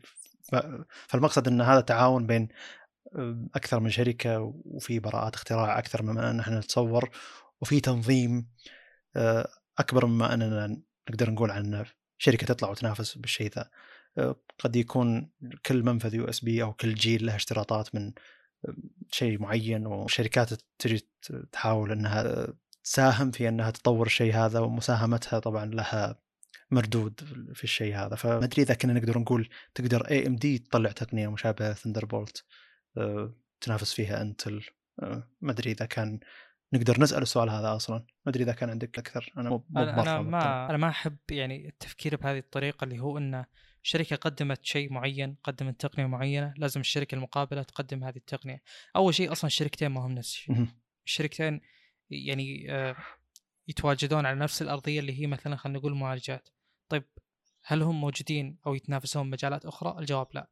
آه، أنت تقدم خلينا نقول خدمات نقل وتقدم آه، وحدات تخزين بأساليب مميزة اللي هو ال Optane أتكلم عنه وعندهم انتل 660p اللي هو SSD عادي يعني مو Optane. ف وعندهم أيضا اللي هو ال Thunderbolt ف... وعندهم أمور أيضا تخص الاتصالات وال 5G وإلى آخره. AMD عندهم كروت انتل قد قدموا كم مثال بس على أرض الواقع هذا الشيء مو موجود. عندهم اللي هو ال integrated الكرت المدمج. فالمقصد من كلامي هذا كله إنه مو بشرط يتنافسون في هذا الشيء. صح إنه آه، خلينا نقول نقطة بيع ممكن يكون لبعض الناس اللي أتوقع إنهم قليلين صراحة بعد هذا كله. يعني آه، ال Type-C بشكل طبيعي يقدر يدعم نقل ال- خلينا نقول ال- الميديا. فأنا وش أحتاج بال Thunderbolt عشان ال bandwidth أعلى مثلا؟ ما أتوقع هذا الشيء يفرق بشكل كبير. فاللي أقصده بعد هذا كله انهم غير يعني مطالبين AMD في خلينا نقول تقديم يعني تقنية منافسة وأنا صراحة ما أفضل هذا الشيء ولا أبي هذا الشيء. أنا أفضل إن من USB نفسهم آه، يطلع شيء بمواصفات عالية ما يكون مقيد بمعالج. جميل. ف يعني هذه وجهة نظري صراحة ما يعني تطور ال USB يكفي نوعا ما. والمشكلة الوحيدة اللي تواجهها أحيانا زي مثلا الأجهزة الصينية آه، ما تقدر يعني تسوي وش share screen هو ولا screencast اللي هو إنك تشغل آه، نقل. الجهاز على شاشة. نقل الصورة والفيديو يعني. إي إي نقل الصورة والفيديو يلا. هذا الشيء ما تقدر تسويه مثلا على خلينا نقول جهازي ال K20 Pro بينما ال- ال Note 8 اللي كان عندي آه، كنت أقدر أسوي هذا الشيء. السبب ليش؟ اللي هو نسخة ال USB هذا 2.0 وهذاك الظاهر 3.1 فأنا أقصد تطور المنفذ نفسه أهم بالنسبة لي بشكل كبير من تطور ال Thunderbolt جميل. آه طيب في وهذا الشيء الجميع يستفيد منه يعني. طيب. أسلم. في سو عزام علق يقول آه، عزام الصالحي عشان ننتقل اسم كامل. آه، يقول بالنسبة لي AMD لم تستخدم 4000 بل استخدمت 5000 أظن إنهم ما ودهم يسوون زي إنتل لأن 4000 صدر لابتوبات. أما إنتل مثلا تصدر الجيل 11 لابتوبات اللابتوبات قبل ال PC بخمس شهور.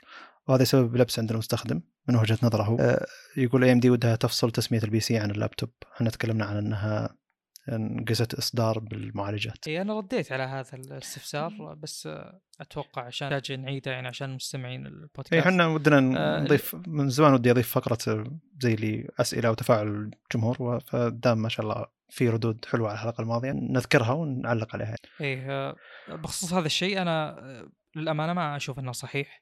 أنا ما أشوف إنهم تفادوا اللبس ابدا.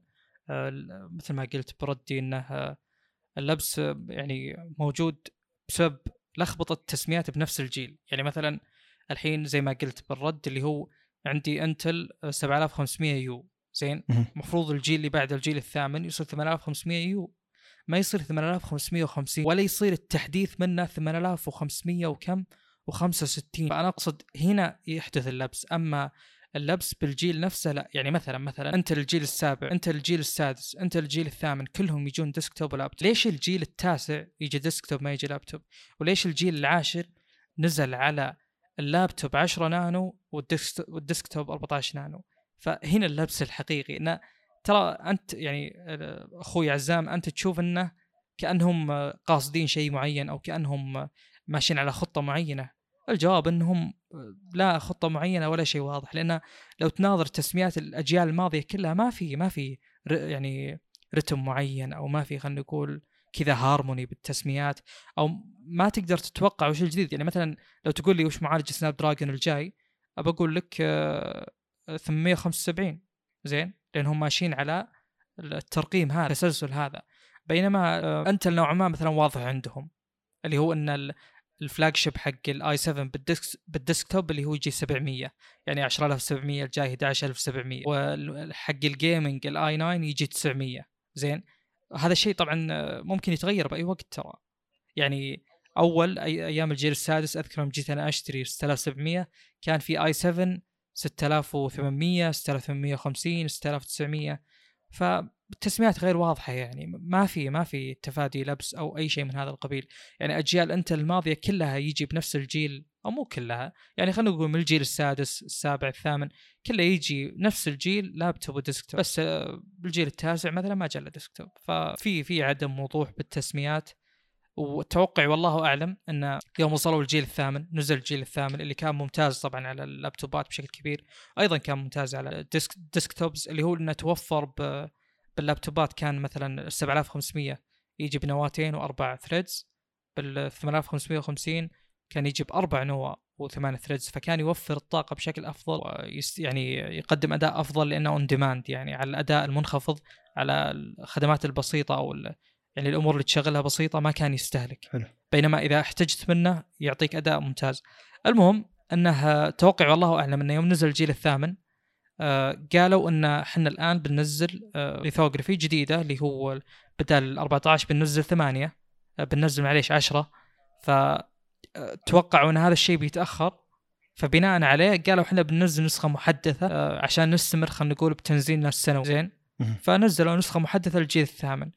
صراحة لو إني مكانهم أنا يعني حتى في هذه النقطة حتى في هذا التبرير لهم أختلف معهم لأن الجيل السادس والجيل السابع ما بينهم اختلاف. كان يعني الجيل بين السادس والسابع نفس الفرق بين اللي هو التحديث حق الجيل الثامن اللي هو نفس المعالج hardware يا ممكن تكون في اختلافات بسيطة بال IHS مثلا لكن ال dies هي نفسها فرق في إيش؟ في الترددات وهذه الأمور البسيطة. يعني التسمية هي ضايعة من الأساس. عموما التسميات لها أهمية في فهم المستخدم وش وش يقدر ياخذ يعني. فأنا ما أدري وش التحديث للمعالج. فليش بدال حرفيا يعني ليش انت تنتقل من يعني 7500 ثم تروح 8550 مدري ليش إضافة ال 50 ثم تروح إلى 8565 مدري ليش إضافة ال 65 هل هو انتقال الجيل هل هو تحسين بس بسيط للماضي ما في, ما في شيء تمشي عليه. م. فأقصد إن آه، مرات مرات كثيرة نتكلم عن تسميات مثلا تكلمنا عن تسميات آه، أجهزة سوني إكسبيريا تكلمنا عن تسميات آه، أجهزة شاومي. شاومي ترى تنزل تقريبا السنة ذي نزلت خمس أجهزة كل شهر وكل أجه... كل أجهزتها تعتبر غير منطقية من ناحية انه هل هو هذا تحديث للماضي ولا هل هو جهاز جديد كليا؟ ليش هذا LCD والماضي AMOLED ليش يعني كل تضيع بالمواصفات لكن في واحد من في أحد التحليلات الجميلة ليش شاومي تسمي التسميات هذه آه، غير غير فكرة إن جهاز فيه برو بلس و برو بلس بنفس الجهاز واس بنفس الجهاز فكان في جهاز اسمه آه، زي لي شاومي مدري كم اس برو بلس زي ما اليوم 40 برو بلس آه، وكل واحدة من التسميات يعني ال S capital عن الاس سمول يفرق. لما تحط اس سمول ترى في جهاز ولما تحط S capital في جهاز برا برا الصين بجهاز آخر كليا. ف زي شاومي مستحيل أحد يقدر يفهم التسميات هذه ليش. لكن شاومي عندها ما أدري عندها تبرير لكن في واحد برا برا له تبرير ممكن يكون بتبرير صحيح أو لا. شاومي تبي تسابق التقنيات الموجودة في السوق والشركات الصغيرة اللي قاعدة تطلع تقابل شاومي تقابلها بتقنيات سريعة جدا. ف شاومي ما تقدر إنها ترد عليها بالجهاز اللي بينزل بعد ست شهور. فنفترض إن شاومي عندها بس جهازين رائدين بالسنة. كل ست شهور تنزل الجهاز بس. فلما ينزل جهاز رائد من أي شركة صينية ثانية يقدر يتفوق على جهاز شاومي الرائد من ناحية معينة تجي شاومي تنزل الجهاز ياخذ الناحية ذي ويخليها أقوى شيء بالجهاز هذا عشان تقدر تقول إن إحنا تفوقنا على الشركة الفلانية. بالتقنية هذه وحنا موجود عندنا الشيء ذا. فزي لي أسلوب تسويقي مناقض فلما تجي مثلا شركة أبل تشيل الشاحن تقول إحنا عندنا شاحن موجود 120 واط بالكرتون نفسه. ما سوت الشيء هذا فعليا بعد ما نزل الآيفون لكن المقصد إنه كل ما تنزل أي شركة تقنية أجدد تروح هي تنزل تقنية أجدد شيء مع أي تسمية علشان بس إنها تقدر ترد على الشركة هذه اللي تقدر تنافسها لأن السوق الصيني فعلا سوق قوي والمنافسين الصينيين يعتبرون منافسين أقوياء. فتشوف انه عندهم خبصة بالتسميات لكن من تحليل الشخص هذا اللي سمعته ان قد تكون الخبصة دي متعمدة علشان يقدرون ينافسون. بس عموما انه يعني إنتل واي إم دي ترى يعني نزول المعالجات عندهم منتظم نوعا ما فالمفروض إن التسميات يكون عند تكون عندهم أفضل. بينما شاومي رجال تنزل خمسة أجهزة بالشهر خالد سمير إحنا بنروح نقرأ المواصفات نعرف إن هذا الجهاز يستاهل ولا لا. بس إن المعالجات لا تحتاج تفهمها بشكل أفضل هل هو فعلا هذا الجيل هذا ولا الجيل اللي بعده؟ هل هو تحسين فقط ولا جيل كامل جديد. آه، في اهميه للتسميات عموما يعني خاصة للمعالجات أو الأشياء اللي يصعب فهمها أكثر من ان بس تشوف المواصفات وتقول إيه هذا هو هذا الجهاز اللي أحتاجه ولا اللي ما أحتاجه. معالج أكثر تعقيد يعني. أنا صراحة يعني إن موضوع التسميات ترى يعتبر موضوع حساس بالنسبة لي وما أتكلم على أجهزة ولا شيء من هذا القبيل. أنا يعني كشخص مثلا يكتب كود أي شخص يكتب كود آه، أكيد إنه في شيء اسمه name convention لازم في طريقة معينة من IEEE اللي هي منظمة آه، لها مساهمات كثير بال خلينا نقول تطوير ال software وكذا تطوير البرمجيات عموما. آه، لا لها أسلوب معين تقول لك إن هذا يفضل إنك تتبع هذه الطريقة بالتسمية. مثلا إذا جاني آه، خلينا نقول اسم من كلمتين لو كانت الكلمة الأولى بدايتها capital والثانية بدايتها capital يعني هذا مثلا class لو كان الكلمتين بس الثانية بدايتها capital يعني هذه method مثلا أو function فالقصد إنه في الطريقة هذه وطريقة وضع الأقواس اللي هو مثلا إذا جت عندي method ما أحط القوس حقها اللي هو ال curly bracket ما أحطه بنهاية اسم ال method أحطه تحت عموما إلى آخره يعني أنا أحرص على هذا الشيء وأشوف إنه جدا مهم لي ولغيري يعني للشركة اللي تطور الأجهزة مثلا وللمستخدمين حقينها حلو إنك تعلم هذا الجهاز وش يقابله وش وضعه وين مكانه بخريطة خلينا نقول الأجهزة الجديدة. العجيب أن كل الشركات تقريبا عندها معاناة. يعني حتى ابل مثلا اللي هي أقل شركة تنزل أجهزة سنويا يعني تنزل أجهزة بشكل سنوي أصلا. يعني غير موضوع قلة الأجهزة ومحدوديتها. حتى هي عندها مشاكل بالتسمية. يعني مثلا وصلنا للآيفون خلينا نقول ال8 ال8 ما نزل منه Plus. بس بعدين طلع لنا آيفون 10 حتى 9 ما هو موجود. الآيفون 10 آه، نزل مع ال8 بنفس السنة. فبعدين آه، يوم وصلنا لل 10 آه، جانا بعدين ال 10 S بعدين جانا ال 11 ال 11 ما يجي منه اللي هو S صح؟ جانا بعدين لل 12 فهمت؟ ففي ضيعة ليش أنا ودي أعرف الضيعة هذه ليش موجودة؟ ليش الشركات جدا تحتار وتواجه مشاكل بتسمية الأجهزة؟ يعني يمكن السلسلة الوحيدة اللي أتوقع ولو انها الحين صارت مو مشكلة ال S 20 مقبول من ال S 1 إلى ال S 10 يعني كانوا ترى ماشيين صح لكن حتى الأجهزة هذه جاها موضوع اللي هو اللخبطه بالتسميات، ليش أنا أغير التسمية من Plus إلى Pro؟ يا أخي شيء عجيب والله أنا أحاول الشركات شلون تقرر؟ يعني مثلا الحين ابل آه، غيرت ال Plus خلتها Max، ليش يعني؟ يعني وش الشيء اللي دفعهم لهذا الشيء؟ أنا والله أتوقع إن في جواب أنا ما أعرفه لأن ما في تبرير منطقي لذا الموضوع ب يعني بمجال آخر عموما أنا اللي بيوصله بضرب الأمثلة هذه بالأجهزة هذه اللي هو شوف هذه أجهزة مستخدمين تصير فيها هالمشاكل. هذه أجهزة مستخدمين عاديين. يعني الناس المفروض إنها ما تفهم فأنت تحاول تفهمها. زين؟ فكيف بأمور زي المعالجات هذه اللي أنت رايح تشتريها بنفسك؟ أتكلم معالجات desktop مثلا. فالأصل إنك شخص والله مختص ولا شخص فاهم. فأكيد إنك بتلقى naming convention اسوء من الموجود بال خلينا نقول بالجوالات. ولا؟ ممكن. جميل. طيب آه، المفروض الحين نختم. فختمنا مرتين أو جيت أختم وتذكرت إن عندنا ناس استفسروا كثير فحبينا ناخذ رأيهم و... عادي تبي نختم مرة ثانية مرة ثالثة مرة رابعة مو مشكلة. فشكرا لكم إنكم طولتوا أكثر من المده اللي كنا ناويين نختم فيها. وبنضيف الفقرة هذه بشكل رسمي إن شاء الله إن كل نهاية حلقة نتكلم فيها عن آه، ردود فعل الناس أو أسئلتكم إذا كانت يعني أسئلة مفيدة. وصراحة مستوى الأسئلة جدا ممتاز جدا جدا ممتاز. اي هذا الشيء الرهيب. فمشكورين ما قصرتوا. السلام عليكم.